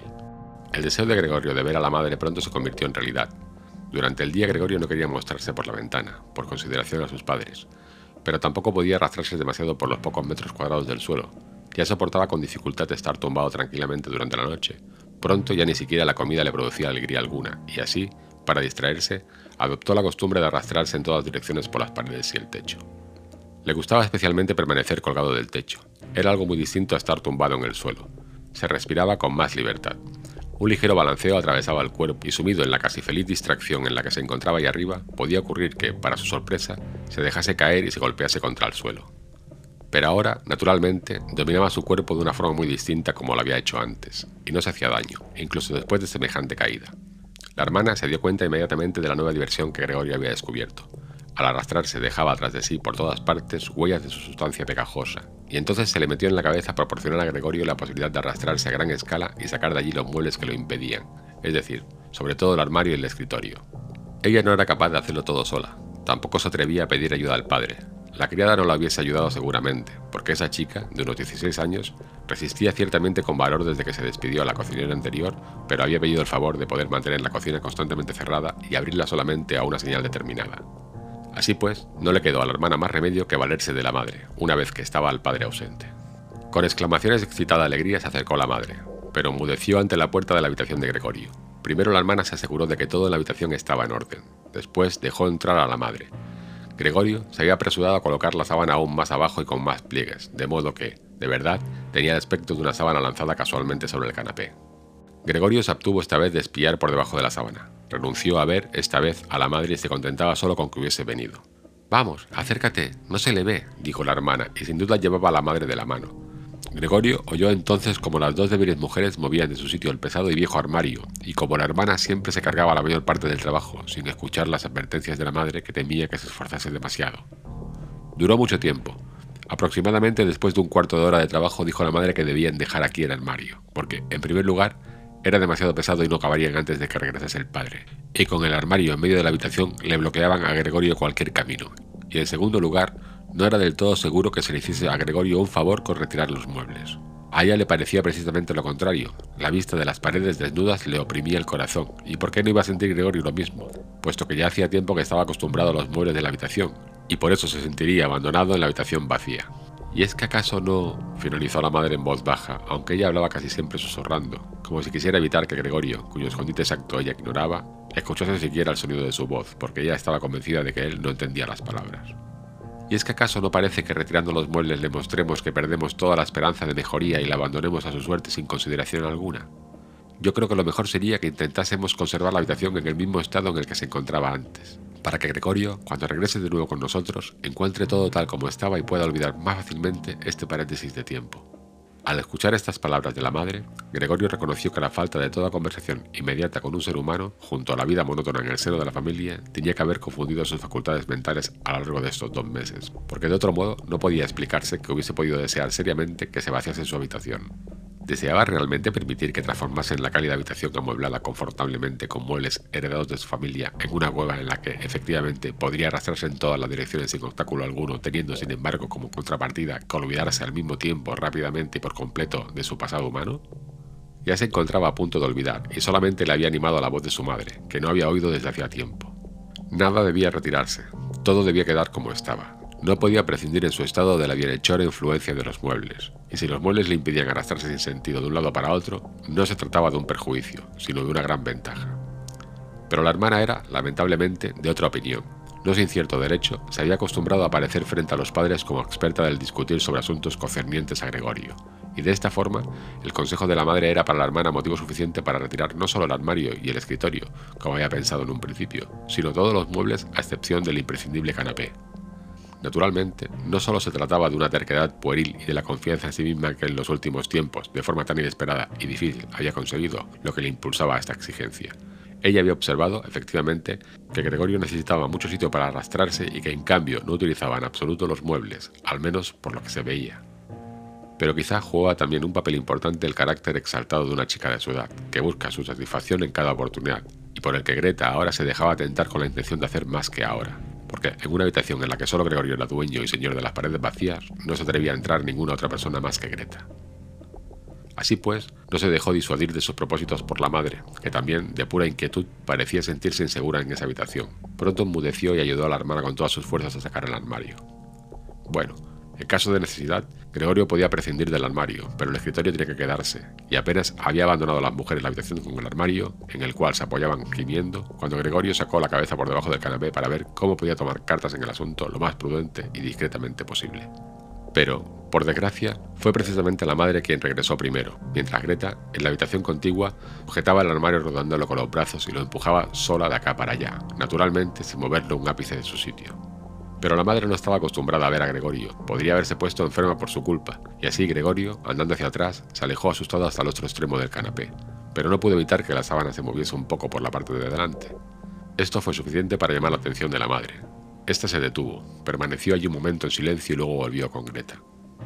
A pesar de que Gregorio se repetía una otra vez que no ocurría nada fuera de lo común, sino que solo se cambiaban de sitio algunos muebles, sin embargo, como pronto habría de confesarse a sí mismo, este ir y venir a las mujeres, sus breves gritos, el arrastre de los muebles sobre el suelo, le producían la impresión de un gran varillo que crecía procedente de todas las direcciones, y por mucho que encogía la cabeza y las patas sobre sí mismo y apretaba el cuerpo sobre el suelo, tuvo que confesarse irrevisiblemente que no soportaría todo esto mucho tiempo. Ellas le vaciaban su habitación, le quitaban todo aquello a lo que él tenía cariño. El armario en el que guardaba la sierra y otras herramientas ya le habían sacado. Ahora ya aflojaban el escritorio, que estaba fijo al suelo, en el cual había hecho sus deberes cuando era estudiante de comercio, alumno del instituto e incluso alumno de la escuela primaria. Ante esto, no le quedaba ni un momento para comprobar las buenas intenciones que tenían las dos mujeres, y cuya existencia, por cierto, casi había olvidado, porque de puro agotamiento trabajaban en silencio y solamente se oían las sordas pisadas de sus pies. Y así salió de repente. Las mujeres estaban en ese momento en la habitación contigua, apoyadas en el escritorio para tomar aliento. Cambió cuatro veces la dirección de su marcha. No sabía a ciencia cierta qué era lo que debía salvar primero. Cuando vio en la pared ya vacía, llamando la atención, el cuadro de la mujer envuelta en pieles. Se arrastró apresuradamente hacia arriba y se apretó contra el cuadro, cuyo cristal lo sujetaba y le aliviaba el ardor de su vientre. Al menos este cuadro, que Gregorio tapaba ahora por completo, seguro que no se lo llevaba nadie. Volvió la cabeza hacia la puerta del cuarto de estar para observar a las mujeres cuando volviesen. No se habían permitido una larga tregua y ya volvían. Greta había rodeado a su madre con el brazo y casi la llevaba en volandas. ¿Qué nos llevamos ahora? dijo Greta, y miró a su alrededor. Entonces sus miradas se cruzaron con las de Gregorio, que estaba en la pared. Seguramente, solo a causa de la presencia de la madre, conservó su serenidad, inclinó su rostro hacia la madre para impedir que ella mirase a su alrededor y dijo temblando y aturdida: Ven, ¿nos volvemos un momento al cuarto de estar? Gregorio veía claramente la intención de Greta. Quería llevar a la madre a un lugar seguro y luego echarle de la pared. Bueno, que lo intentase. Él permanecería sobre su cuadro y no renunciaría a él. Prefería saltarle a Greta a la cara. Pero justamente las palabras de Greta inquietaron a la madre, quien se echó a un lado y vio la gigantesca mancha parduzca sobre el papel pintado de flores, y antes de darse realmente cuenta de que aquello que veía era Gregorio, gritó con voz ronca y estridente. ¡Ay, Dios mío! ¡Ay, Dios mío! Y con los brazos extendidos, cayó sobre el canapé, como si renunciase a todo, y se quedó allí inmóvil. ¡Cuidado, Gregorio! gritó la hermana levantando el puño y con una mirada penetrante. Desde la transformación eran estas las primeras palabras que le dirigía directamente. Corrió a la habitación contigua para buscar alguna esencia con la que él pudiese despertar a su madre de la inconsciencia. Gregorio también quería ayudar. Había tiempo más que suficiente para salvar el cuadro, pero estaba pegado al cristal y tuvo que desprenderse con fuerza. Luego corrió también a la habitación de al lado como si pudiera dar a la hermana algún consejo, como en otros tiempos, pero tuvo que quedarse detrás de ella sin hacer nada. Cuando Greta volvía entre diversos frascos, asustó al darse la vuelta y un frasco se cayó al suelo y se rompió un trozo de cristal, hirió a Gregorio en la cara. Una medicina corrosiva se derramó sobre él. Sin detenerse más tiempo, Greta cogió los frascos que podía llevar y corrió con ellos hacia donde estaba la madre. Cerró la puerta con el pie. Gregorio estaba ahora aislado de la madre, que quizá estaba a punto de morir por su culpa. No debía abrir la habitación, no quería echarle a la hermana que tenía que permanecer con la madre. Ahora no tenía otra cosa que hacer que esperar, y afligido por los remordimientos y la preocupación, comenzó a arrastrarse. Se arrastró por todas partes, paredes, muebles y techos, y finalmente, en su desesperación, cuando ya la habitación empezaba a dar vueltas a su alrededor, se desplomó en medio de la gran mesa. Pasó un momento, Gregorio yacía extenuado, a su alrededor todo estaba tranquilo, quizá esto era una buena señal. Entonces sonó el timbre. La chica estaba, naturalmente, encerrada en su cocina y Greta tenía que ir a abrir. El padre había llegado. ¿Qué ha ocurrido? fueron sus primeras palabras. El aspecto de Greta lo revelaba todo. Greta contestó con voz ahogada, sin duda apretaba su rostro con el pecho del padre. Madre se quedó inconsciente, pero ya está mejor. Gregorio ha escapado. Ya me lo esperaba, dijo el padre. Se los he dicho una y otra vez, pero ustedes, las mujeres, nunca hacen caso. Gregorio se dio cuenta de que el padre había interpretado mal la escueta información de Greta y sospechaba que Gregorio había hecho uso de algún acto violento. Por eso ahora tenía que intentar apaciguar al padre, porque para darles explicaciones no tenía ni el tiempo ni la posibilidad. Así pues, Gregorio se precipitó hacia la puerta de su habitación y se apretó contra ella para que el padre, ya desde el momento en que entrase en el vestíbulo, viese que Gregorio tenía la más sana intención de regresar inmediatamente a su habitación, y que no era necesario hacerle retroceder, sino que solo hacía falta abrir la puerta e inmediatamente desaparecería. Pero el padre no estaba en situación de advertir tales sutilezas. ¡Ah! gritó al entrar, en un tono como si al mismo tiempo estuviese furioso y contento. Gregorio retiró la cabeza de la puerta y la levantó hacia el padre. Nunca se hubiese imaginado así al padre, tal y como estaba allí, Bien es verdad que en los últimos tiempos, puesta su atención en arrastrarse por todas partes, había perdido la ocasión de preocuparse como antes de los asuntos que ocurrían en el resto de la casa, y tenía realmente que haber estado preparado para encontrar las circunstancias cambiadas. Aún así, aún así, ¿era este todavía el padre? El mismo hombre que yacía sepultado en la cama cuando, en otros tiempos, Gregorio salía en viaje de negocios. El mismo hombre que, la tarde en que volvía, le recibía en bata sentado en su sillón y que no estaba en condiciones de levantarse, sino que, como señal de alegría, solo levantaba los brazos hacia él. El mismo hombre que, durante los poco frecuentes paseos en común, un par de domingos al año o en las festividades más importantes, se abría paso hacia adelante ante Gregorio y la madre, que ya de por sí andaban despacio, aún más despacio que ellos, envuelto en un viejo abrigo, siempre apoyado con cuidado el bastón, y que cuando quería decir algo, casi siempre se quedaba parado y congregaba a sus acompañantes a su alrededor. Pero ahora estaba muy derecho, vestido con un rígido uniforme azul con botones, como los que llevan las ordenanzas de los bancos. Por encima del cuello alto y tieso de la chaqueta sobresalía su gran papada. Por debajo de las pobladas cejas se abría paso la mirada, despierta y atenta, de unos ojos negros. El caballo blanco, en otro tiempo desgreñado, estaba ahora ordenado en un peinado a raya brillante y exacto. Arrojó su gorra, en la que había borrado un monograma dorado, probablemente el de un banco, sobre el canapé a través de la habitación formando un arco, y se dirigió hacia Gregorio con el rostro enconado, las puntas de la larga chaqueta del uniforme echadas hacia atrás y las manos en los bolsillos del pantalón. Probablemente ni él mismo sabía lo que iba a hacer. Sin embargo, levantaba los pies a una altura desusada y Gregorio se asombró del tamaño enorme de las suelas de las botas. Pero Gregorio no permanecía parado. Ya sabía desde el primer día de su nueva vida que el padre, con respecto a él, solo consideraba oportuna la mayor rigidez. Y así corría delante del padre, se paraba si el padre se paraba, y se apresuraba a seguir hacia adelante con solo que el padre se moviese.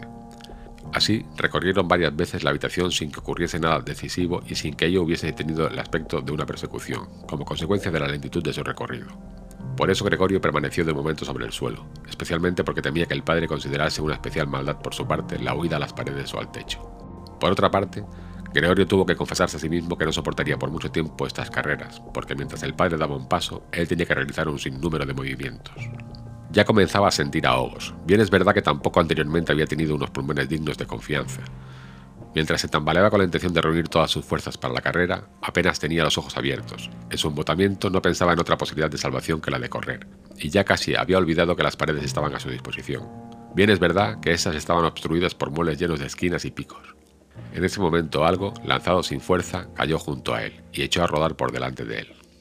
Era una manzana, inmediatamente siguió otra. Gregorio se quedó inmóvil del susto. Seguir corriendo era inútil, porque el padre había decidido bombardearle. Con la fruta procedente del frutero que estaba sobre el aparador se había llenado los bolsillos y lanzaba manzana tras manzana sin apuntar con exactitud de momento. Estas pequeñas manzanas rojas rodaban por el suelo como electrificadas y chocadas unas con otras. Una manzana lanzada sin fuerza rozó la espalda de Gregorio, pero resbaló sin causarle daños. Sin embargo, otra que la siguió inmediatamente se incrustó en la espalda de Gregorio. Este quería continuar arrastrándose, como si el increíble y sorprendente dolor pudiese aliviarse al cambiar de sitio, pero estaba como clavado y se estiraba, totalmente desconcertado. Solo al mirar por última vez, alcanzó a ver cómo la puerta de su habitación se abría de par en par y por delante de la hermana, que chillaba, salía corriendo la madre en aguas, puesto que la hermana la había desnudado para proporcionarle aire mientras permanecía inconsciente. Vio también cómo, a continuación, la madre corría hacia el padre, y en el camino perdía una tras otra sus enaguas desatadas, y como tropezando con ellas, caía sobre el padre, y abrazándole, unida y estrechamente a él, ya empezaba a fallarle la vista a Gregorio, le suplicaba, cruzando las manos por detrás de su nuca, que perdonase la vida de Gregorio.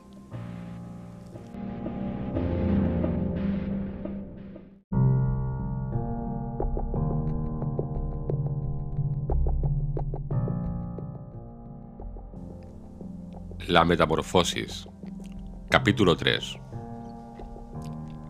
La grave herida de Gregorio, cuyos dolores soportó más de un mes, la manzana permaneció empotrada en la carne como recuerdo visible, ya que nadie se atrevía a retirarla, pareció recordar, incluso al padre, que Gregorio, a pesar de su triste y repugnante forma actual, era un miembro de la familia a quien no podía tratarse como a un enemigo, sino frente al cual el deber familiar era aguantarse la repugnancia y resignarse, nada más que resignarse.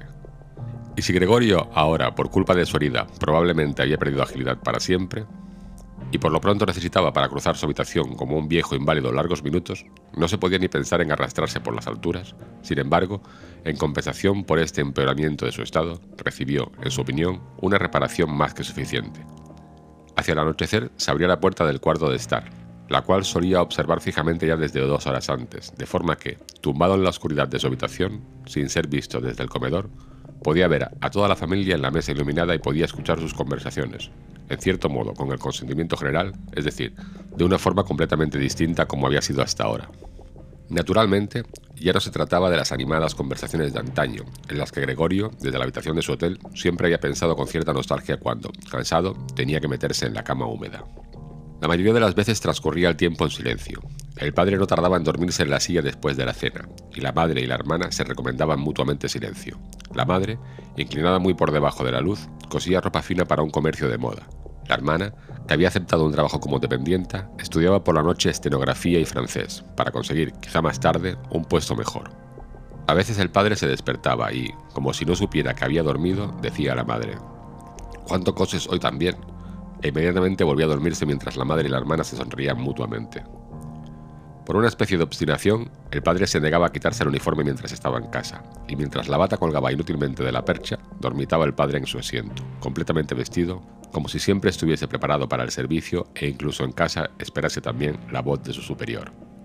Como consecuencia, el uniforme, que no era nuevo ya en principio, empezó a ensuciarse a pesar del cuidado de la madre y de la hermana, Gregorio se pasaba con frecuencia tardes enteras mirando esta brillante ropa, completamente manchada, con sus botones dorados siempre limpios, con la que el anciano dormía muy incómodo y sin embargo tranquilo. En cuanto el reloj daba las 10, la madre intentaba despertar al padre en voz baja y convencerle de que se fuese a la cama, porque este no era un sueño auténtico y el padre tenía la necesidad de él, porque tenía que empezar a trabajar a las 6 de la mañana. Pero con la obstinación que se había apoderado de él desde que se había convertido en ordenanza, insistía en quedarse más tiempo a la mesa, a pesar de que, normalmente, se quedaba dormido y, además, solo con grandes esfuerzos podía convencérsele de que cambiase la silla por la cama. Ya podían la madre y la hermana insistir con pequeñas amonestaciones. Durante un cuarto de hora daba cabezadas lentamente, mantenía los ojos cerrados y no se levantaba. La madre le tiraba del brazo, diciéndole al oído palabras cariñosas. La hermana abandonaba su trabajo para ayudar a la madre, pero esto no tenía efecto sobre el padre. Se hundía más profundamente en su silla.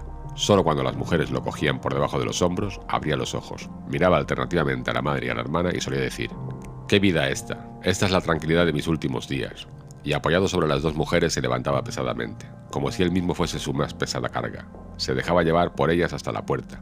Allí les hacía una señal de que no las necesitaba y continuaba solo, mientras que la madre y la hermana dejaban apresuradamente su costura y su pluma para correr tras el padre y continuar ayudándolo. ¿Quién en esta familia, agotada por el trabajo y rendida de cansancio, iba a tener más tiempo del necesario para ocuparse de Gregorio? El presupuesto familiar se reducía cada vez más. La criada acabó por ser despedida. Una asistenta gigantesca y huesuda, con pelo blanco y desgreñado, venía por la mañana y por la noche, y hacía el trabajo más pesado. Todo lo demás lo hacía la madre, además de su mucha costura. Ocurrió incluso el caso de que varias joyas de la familia, que la madre y la hermana habían lucido entusiasmadas en reuniones y fiestas, hubieron de ser vendidas, según se enteró Gregorio por la noche por la conversación acerca del precio conseguido. Pero el mayor motivo de queja era que no se podía dejar esta casa, que resultaba demasiado grande en las circunstancias presentes, ya que no sabían cómo se podía trasladar a Gregorio. Pero Gregorio comprendía que no era solo la consideración hacia él lo que le impedía un traslado, porque se lo hubiera podido transportar fácilmente en un cajón apropiado con un par de agujeros en el aire. Lo que en primer lugar impedía a la familia un cambio de casa era, aún más, la desesperación total y la idea de que habían sido azotados por una desgracia, como no había igual en todo su círculo de parientes y amigos. Todo lo que el mundo exige de la gente pobre lo cumplían ellos hasta la saciedad. El padre iba a buscar el desayuno para el pequeño empleado del banco. La madre se sacrificaba por la ropa de gente extraña. La hermana, a la orden de los clientes, corría de un lado para otro del mostrador, pero las fuerzas de la familia ya no daban para más. La herida de la espalda comenzaba otra vez a dolerle a Gregorio, como recién hecha cuando la madre y la hermana, después de haber llevado al padre a la cama, regresaban. Dejaban a un lado el trabajo, se acercaban una a otra, sentándose muy juntas. Entonces la madre, señalando hacia la habitación de Gregorio, decía, Cierra la puerta, Greta. Y cuando Gregorio se encontraba de nuevo en la oscuridad, fuera las mujeres confundían sus lágrimas o simplemente miraban fijamente a la mesa sin llorar. Gregorio pasaba las noches y los días casi sin dormir. A veces pensaba que la próxima vez que se abriese la puerta, él se haría cargo de los asuntos familiares como antes. En su mente aparecieron de nuevo, después de mucho tiempo, el jefe y el encargado, los dependientes y los aprendices, el mozo de los recados, tan corto de luces, dos, tres amigos de otros almacenes, una camarera de un hotel de provincias, un recuerdo amado y fugaz, una cajera de una tienda de sombreros a quien había hecho la corte seriamente, pero con demasiada lentitud. Todos ellos aparecían mezclados con gente extraña o ya olvidada. Pero en lugar de ayudarle a él y a su familia, todos ellos eran inaccesibles, y Gregorio se sentía aliviado cuando desaparecían. Pero después ya no estaba de humor para preocuparse por su familia, solamente sentía rabia por el mal cuidado de que era objeto, y a pesar de que no podía imaginarse algo que le hiciese sentir apetito, hacía planes sobre cómo podría llegar a la despensa para tomar de allí lo que quisiese, incluso aunque no tuviese hambre alguna. Sin pensar más en qué es lo que le podría gustar a Gregorio, la hermana, por la mañana y al mediodía, antes de marcharse a la tienda, Empujaba apresuradamente con el pie cualquier comida en la habitación de Gregorio, para después recogerla por la noche con el palo de la escoba, tanto si la comida había sido probada como si, y este era el caso más frecuente, ni siquiera hubiera sido tocada. Recoger la habitación, cosa que ahora hacía siempre por la noche, no podía hacerse más deprisa. Franjas de suciedad se extendían por las paredes, por todas partes había ovillos de polvo y suciedad. Al principio, cuando llegaba la hermana, Gregorio se colocaba en el rincón más significativamente sucio para que, en cierto modo, hacerle reproches mediante esta posición, pero seguramente hubiera podido permanecer allí semanas enteras sin que la hermana hubiese mejorado su actitud por ello. Ella veía la sociedad lo mismo que él, pero se había decidido a dejarla allí. Al mismo tiempo, con una susceptibilidad completamente nueva en ella y que, en general, se había apoderado de toda la familia, ponía especial atención en el hecho de que reservase solamente a ella el cuidado de la habitación de Gregorio. En una ocasión la madre había sometido la habitación de Gregorio a una gran limpieza, que había logrado solamente después de utilizar varios cubos de agua. La humedad, sin embargo, también molestaba a Gregorio, que yacía extendido, amargado e inmóvil sobre el canapé, Pero el castigo de la madre no se hizo esperar, porque apenas había notado la hermana por la tarde el cambio en la habitación de Gregorio, cuando, herida en lo más profundo de sus sentimientos, corrió al cuarto de estar y, a pesar de que la madre suplicaba con las manos levantadas, rompió en un mar de lágrimas, que los padres, el padre se despertó sobresaltado de su silla, al principio observaban asombrados y sin poder hacer nada hasta que también ellos comenzaron a sentirse conmovidos. El padre, a su derecha, reprochaba a la madre que no hubiese dejado al cuidado de la hermana la limpieza de la habitación de Gregorio. A su izquierda, decía a gritos a la hermana que nunca más volvería a limpiar la habitación de Gregorio. Mientras que la madre intentaba llevar al dormitorio al padre, que no podía más de irritación, la hermana, sacudida por los sollozos, golpeaba la mesa con sus pequeños puños, y Gregorio silbaba de pura rabia porque a nadie se le ocurriría cerrar la puerta para ahorrarle este espectáculo y este ruido. Pero incluso si la hermana, agotada por su trabajo, estaba ya harta de cuidar de Gregorio como antes, tampoco la madre tenía que sustituirla y no era necesario que Gregorio hubiese sido abandonado, porque para eso estaba la asistenta. Esa vieja viuda, que en su larga vida debía haber superado lo peor con ayuda de su fuerte constitución, no sentía repugnancia alguna por Gregorio. Sin sentir verdadera curiosidad, una vez había abierto por casualidad la puerta de la habitación de Gregorio y al verle, se quedó parada, asombrada con los brazos cruzados, mientras éste, sorprendido y a pesar de que nadie lo perseguía, comenzó a correr de un lado a otro. Desde entonces no perdí la oportunidad de abrir un poco la puerta por la mañana y por la tarde para echar un vistazo a la habitación de Gregorio. Al principio le llamaba hacia ella con palabras que, probablemente, consideraba amables como Ven aquí, viejo escarabajo pelotero, o Miren al viejo escarabajo pelotero, Gregorio no contestaba nada a tales llamadas, sino que permanecía inmóvil en su sitio, como si la puerta no hubiese sido abierta. Si se le hubiese ordenado a esa asistenta que limpiase diariamente la habitación en lugar de dejar que le molestase inútilmente a su antojo. Una vez, por la mañana temprano, una intensa lluvia golpeaba los cristales, quizá como signo de la primavera que ya se acercaba, cuando la asistenta empezó otra vez con sus improperios. Gregorio se enfureció tanto que se dio la vuelta hacia ella como para atacarla, pero de forma lenta y débil. Sin embargo, la asistenta, en vez de asustarse, alzó simplemente una silla que se encontraba cerca de la puerta, y tal como permanecía allí, con la boca completamente abierta, estaba clara su intención de cerrar la boca solo cuando la silla que tenía en la mano acabase en la espalda de Gregorio. ¿Con que no seguimos adelante? preguntó, al ver que Gregorio se daba de nuevo la vuelta, y volvió a colocar la silla tranquilamente en el rincón. Gregorio ya no comía casi nada. Solo si pasaba por casualidad al lado de la comida, tomaba un bocado para jugar con él en la boca. Lo mantenía allí horas y horas, y la mayoría de las veces acababa por escupirlo. Al principio pensó que lo que le impedía comer era la tristeza por el estado de su habitación, pero precisamente con los cambios de la habitación se reconcilió muy pronto. Se habían acostumbrado a meter en esta habitación cosas que no podían colocar en otro sitio, y ahora había muchas cosas de estas, porque una de las habitaciones de la casa había sido alquilada a tres huéspedes.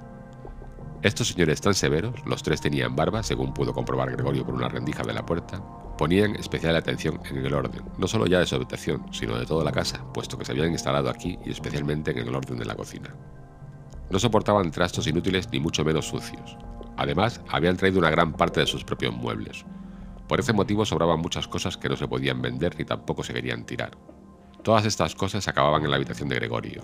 Lo mismo ocurrió con el cubo de la ceniza y el cubo de la basura de la cocina, la asistenta, que siempre tenía mucha prisa, arrojaba simplemente en la habitación de Gregorio todo lo que, de momento, no servía. Por suerte, Gregorio solo veía, la mayoría de las veces, el objeto correspondiente y la mano que lo sujetaba.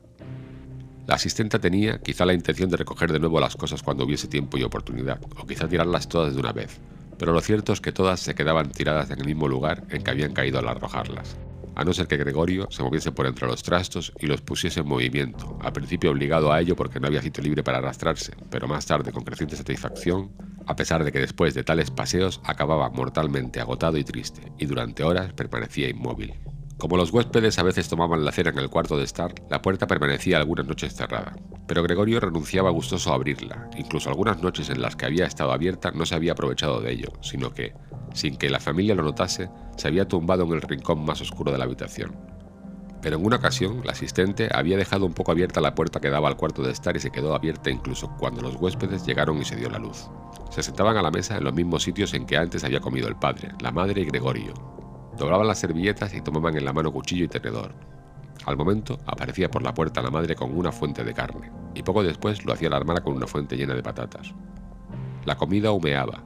Los huéspedes se inclinaban sobre las fuentes que había entre ellos como si quisiesen examinarlas antes de comer, y efectivamente, el señor que estaba sentado en medio y que parecía ser el que más autoridad tenía de los tres, cortaba un trozo de carne en la misma fuente con el fin de comprobar si estaba lo suficientemente tierna o quizás tenía que ser devuelta a la cocina.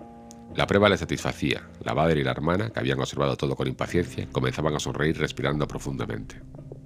La familia comía en la cocina. A pesar de ello, el padre, antes de entrar en esta, entraba en la habitación y con una sola reverencia y la gorra en la mano daba una vuelta a la mesa. Los huéspedes se levantaban y murmuraban algo para el cuello de su camisa. Cuando ya estaban solos, comían casi en absoluto silencio. A Gregorio le parecía extraño el hecho de que, de todos los variados ruidos de la comida, una y otra vez se escuchasen los dientes al masticar, como si con ello quisieran mostrarle a Gregorio que para comer se necesitan los dientes y que, aun con las más hermosas mandíbulas, sin dientes no se podía conseguir nada. Pero si yo no tengo apetito, se decía Gregorio preocupado, pero me apetecen estas cosas. ¿Cómo comen los huéspedes y yo me muero? Precisamente aquella noche, Gregorio no se acordaba de haberlo oído en todo el tiempo, se escuchó el violín. Los huéspedes ya habían terminado de cenar. El de medio había sacado un periódico. Les había dado una hoja a cada uno de los otros dos, y los tres fumaban y leían echados hacia atrás. Cuando el violín comenzó a sonar, escucharon con atención, se levantaron y, de puntillas, fueron hacia la puerta del vestíbulo, en la que permanecieron quietos de pie, apretados unos junto a otros. Desde la cocina se les debió oír, porque el padre gritó: ¿Les molesta a los señores la música? Inmediatamente puede dejar de tocarse. Al contrario, dijo el señor de en medio, ¿No desearía la señorita entrar con nosotros y tocar aquí en la habitación, donde es mucho más cómodo y agradable? Naturalmente, exclamó el padre, como si el violinista fuese él mismo. Los señores regresaron a la habitación y esperaron. Pronto llegó el padre con el atril, la madre con la partitura y la hermana con el violín. La hermana preparó con tranquilidad todo lo necesario para tocar. Los padres, que nunca antes habían alquilado habitaciones y por ello exageraban la amabilidad con los huéspedes, no se atrevían a sentarse en sus propias sillas. El padre se apoyó en la puerta, con la mano derecha colocada entre dos botones de la librea abrochada. A la madre le fue ofrecida una silla por uno de los señores y, como la dejó en lugar en el que, por casualidad, le había colocado el señor, permaneció sentada en un rincón apartado. La hermana empezó a tocar. El padre y la madre, cada uno desde su lugar, seguían con atención los movimientos de sus manos. Gregorio, atraído por la música, había avanzado un poco hacia adelante y ya tenía la cabeza en el cuarto de estar y apenas se extrañaba de que en los últimos tiempos no tenía consideración con los demás. Antes estaba orgulloso de tener esa consideración, y precisamente ahora hubiese tenido mayor motivo para esconderse, porque como consecuencia del polvo que reinaba en su habitación y que volaba por todas partes al menor movimiento, él mismo estaba también lleno de polvo. Sobre su espalda y sus costados arrastraba consigo por todas partes hilos, pelos, restos de comida, su indiferencia hacia todo era demasiado grande como para tumbarse sobre su espalda y restregarse contra la alfombra, tal como hacía antes varias veces al día. Y, a pesar de este estado, no sentía vergüenza alguna de avanzar por el suelo impecable del comedor. Por otra parte, nadie le prestaba atención. La familia estaba completamente absorta en la música del violín. Por el contrario, los huéspedes que al principio, con las manos en los bolsillos, se habían colocado demasiado cerca detrás del atril de la hermana, de forma que podrían haber leído la partitura, lo cual sin duda tenía que estorbar a la hermana, hablando a media voz, con las cabezas inclinadas, se retiraron pronto hacia la ventana, donde permanecieron observados por el padre con preocupación. Realmente daba a todas luces la impresión de que habían sido decepcionados en su disposición de escuchar una pieza bella o divertida al violín, de que estaban hartos de la función y solo permitían que se les molestase por amabilidad. Especialmente la forma en que se echaban a lo alto el humo de los cigarrillos por la boca y por la nariz denotaba gran nerviosismo. Y, sin embargo, la hermana tocaba tan bien. Su rostro estaba inclinado hacia un lado, atenta y tristemente seguían sus ojos las notas del pentagrama. Gregorio avanzó un poco más y mantenía la cabeza pegada al suelo para, quizá, poder encontrar sus miradas. ¿Es que era ya una bestia la que le emocionaba la música? Le parecía como si se le mostrase el camino hacia el desconocido y anhelado alimento. Estaba decidido a acercarse hasta la hermana, tirarle de la falda y darle así a entender que ella podía entrar con su violín en su habitación porque nadie podía recompensar su música como él quería hacerlo. No quería dejarla salir nunca de su habitación, al menos mientras él viviese. Su horrible forma le sería útil por primera vez. Quería estar a la vez en todas las puertas de su habitación y tirarse a los que le atacasen. Pero la hermana no quería quedarse con él por la fuerza, sino por su propia voluntad. Debería sentarse junto a él sobre el canapé, inclinar el oído hacia él y él deseaba confiarle que había tenido la firme intención de enviarla al conservatorio y que si la desgracia no se hubiese cruzado en su camino la Navidad pasada, probablemente la Navidad ya había pasado, se lo hubiese dicho a todos sin preocuparse de réplica alguna. Después de esta confesión, la hermana estallaría en lágrimas de emoción y Gregorio se levantaría hasta su hombro y le daría un beso en el cuello, que, desde que iba a la tienda, llevaba siempre al aire sin cintas ni adornos. Señor Sansa, gritó el señor de en medio al padre y señaló, sin decir una palabra más, con el índice hacia Gregorio que avanzaba lentamente. El violín enmudeció. En un principio el huésped de en medio sonrió a sus amigos moviendo la cabeza y, a continuación, miró hacia Gregorio. El padre, en lugar de echar a Gregorio, consideró más necesario, ante todo, tranquilizar a los huéspedes, a pesar de que ellos no estaban nerviosos en absoluto y Gregorio parecía distraerles más que el violín. Se precipitó hacia ellos e intentó, con los brazos abiertos, empujarles a su habitación y al mismo tiempo evitar con su cuerpo que pudiesen ver a Gregorio. Ciertamente se enfadaron un poco. No se sabía ya si por el comportamiento del padre o porque ahora se empezaban a dar cuenta de que, sin saberlo, habían tenido un vecino como Gregorio. Exigían al padre explicaciones, levantaban los brazos, se tiraban intranquilos de la barba y, muy lentamente, retrocedían hacia su habitación.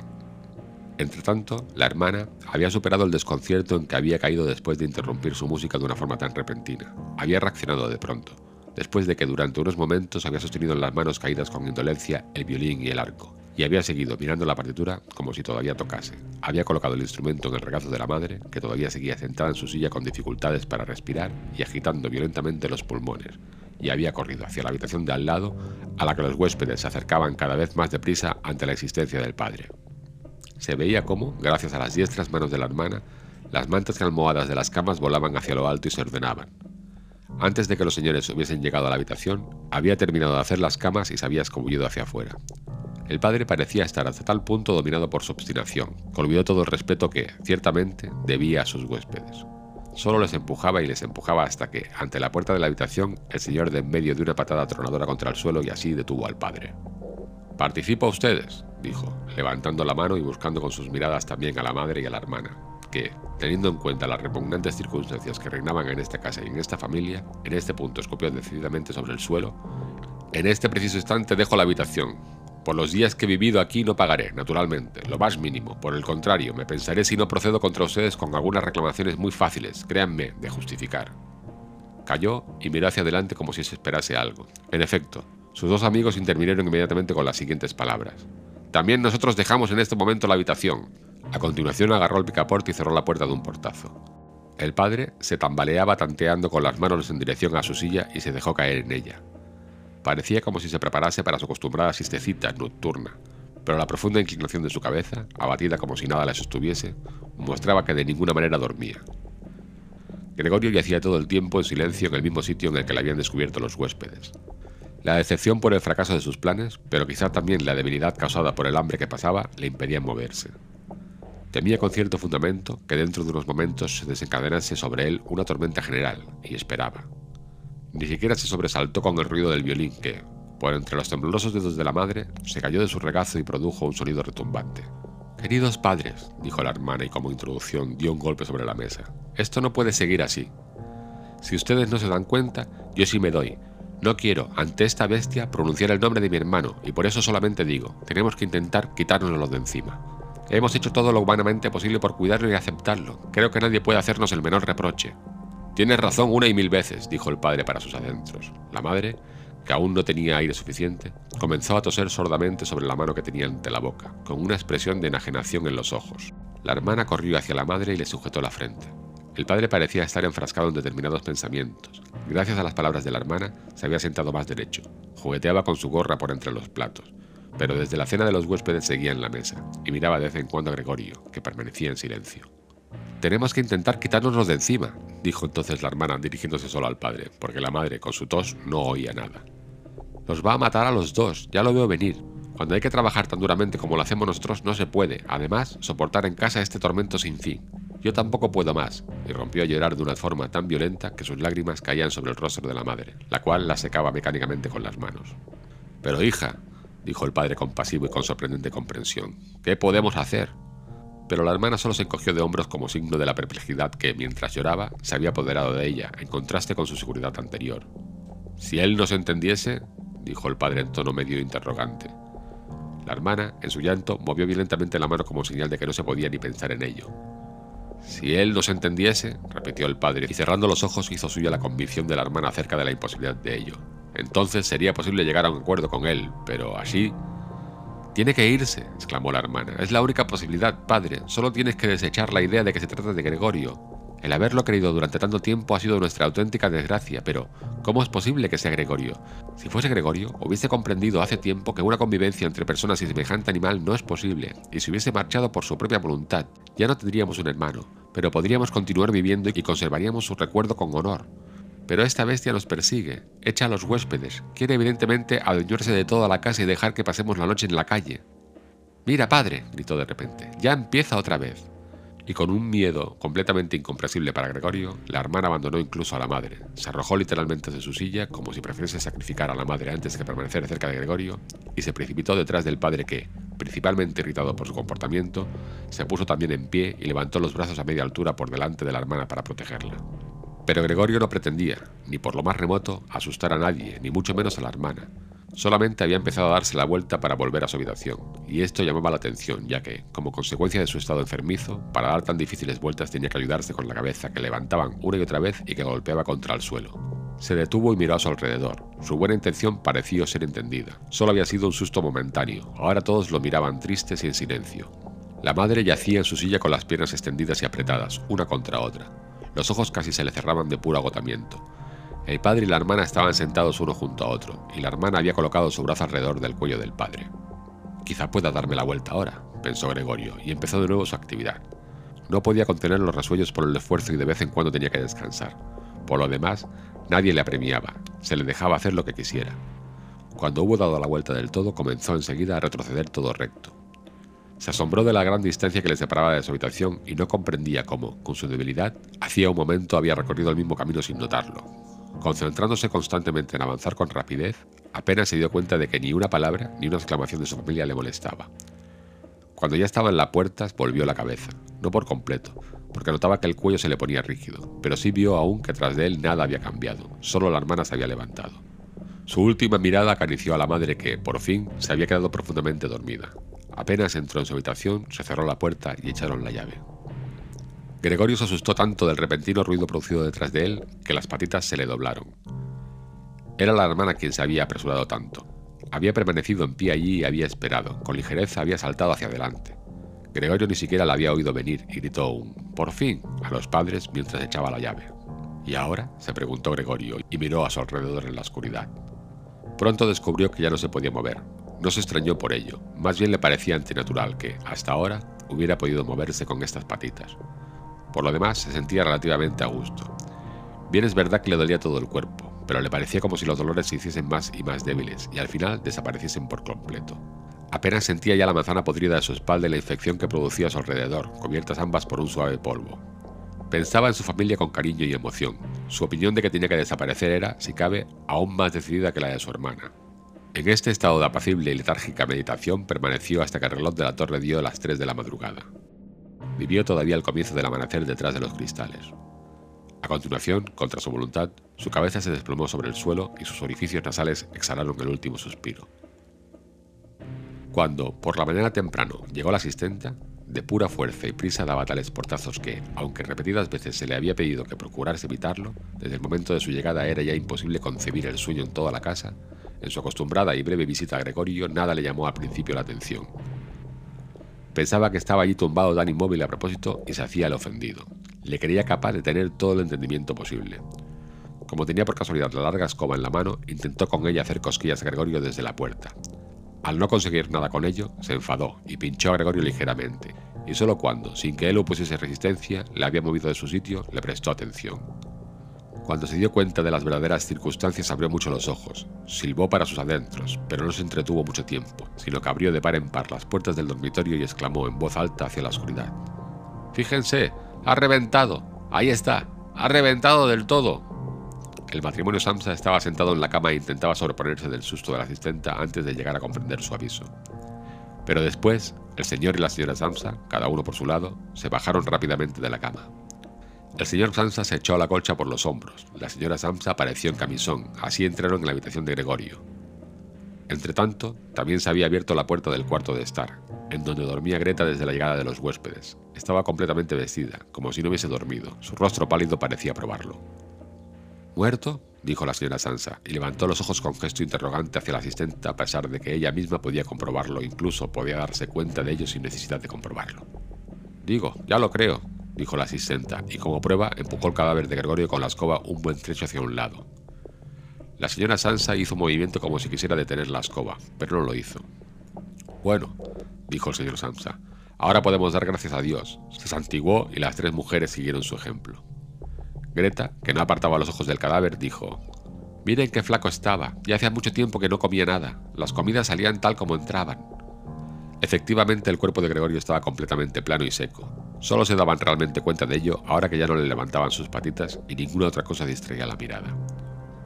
Greta, ven un momento a nuestra habitación, dijo la señora Samsa con una sonrisa melancólica. Y Greta fue al dormitorio detrás de los padres, no sin volver la mirada hacia el cadáver. La asistente cerró la puerta y abrió del todo la ventana. A pesar de lo temprano de la mañana, ya había una cierta tibieza mezclada con el aire fresco. Ya era finales de marzo. Los tres huéspedes salieron de su habitación y miraron asombrados a su alrededor en busca de su desayuno. Se habían olvidado de ellos. ¿Dónde está el desayuno? preguntó de mal humor el señor de en medio a la asistenta. Pero éste se colocó el dedo en la boca e hizo a los señores, apresurada y silenciosamente, señales con la mano para que fuesen a la habitación de Gregorio.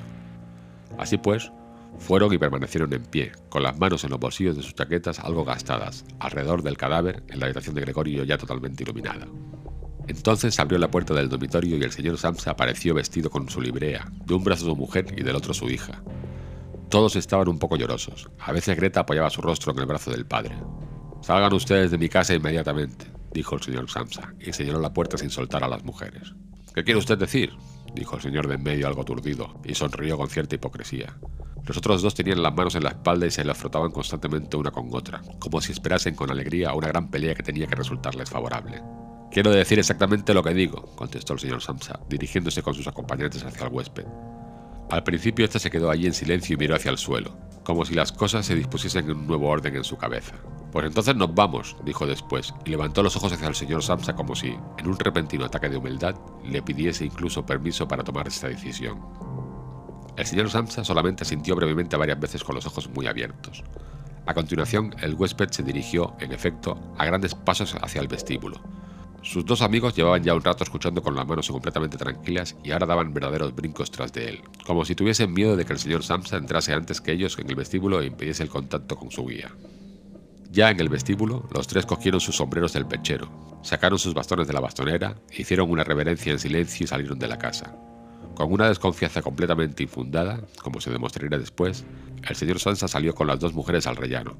Apoyados sobre la barandilla veían como los tres, lenta pero constantemente, bajaban la larga escalera. En cada piso desaparecían tras un determinado recodo y volvían a aparecer a los pocos instantes.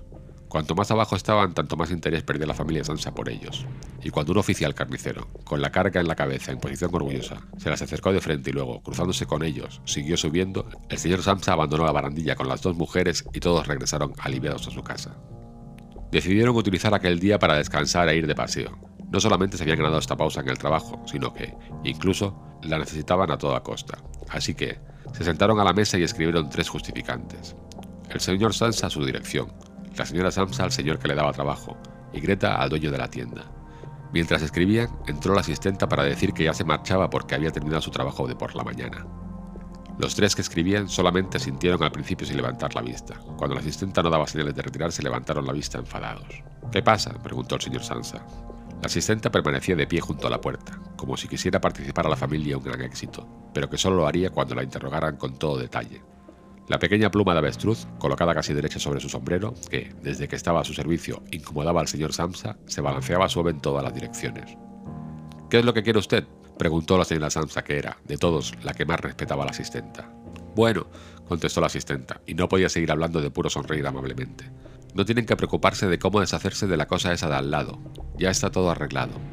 La señora Samsa y Greta se inclinaron de nuevo sobre sus cartas, como si quisieran continuar escribiendo. El señor Samsa, que se dio cuenta de que la asistente quería empezar a contarlo todo con todo detalle, lo rechazó decididamente con la mano extendida.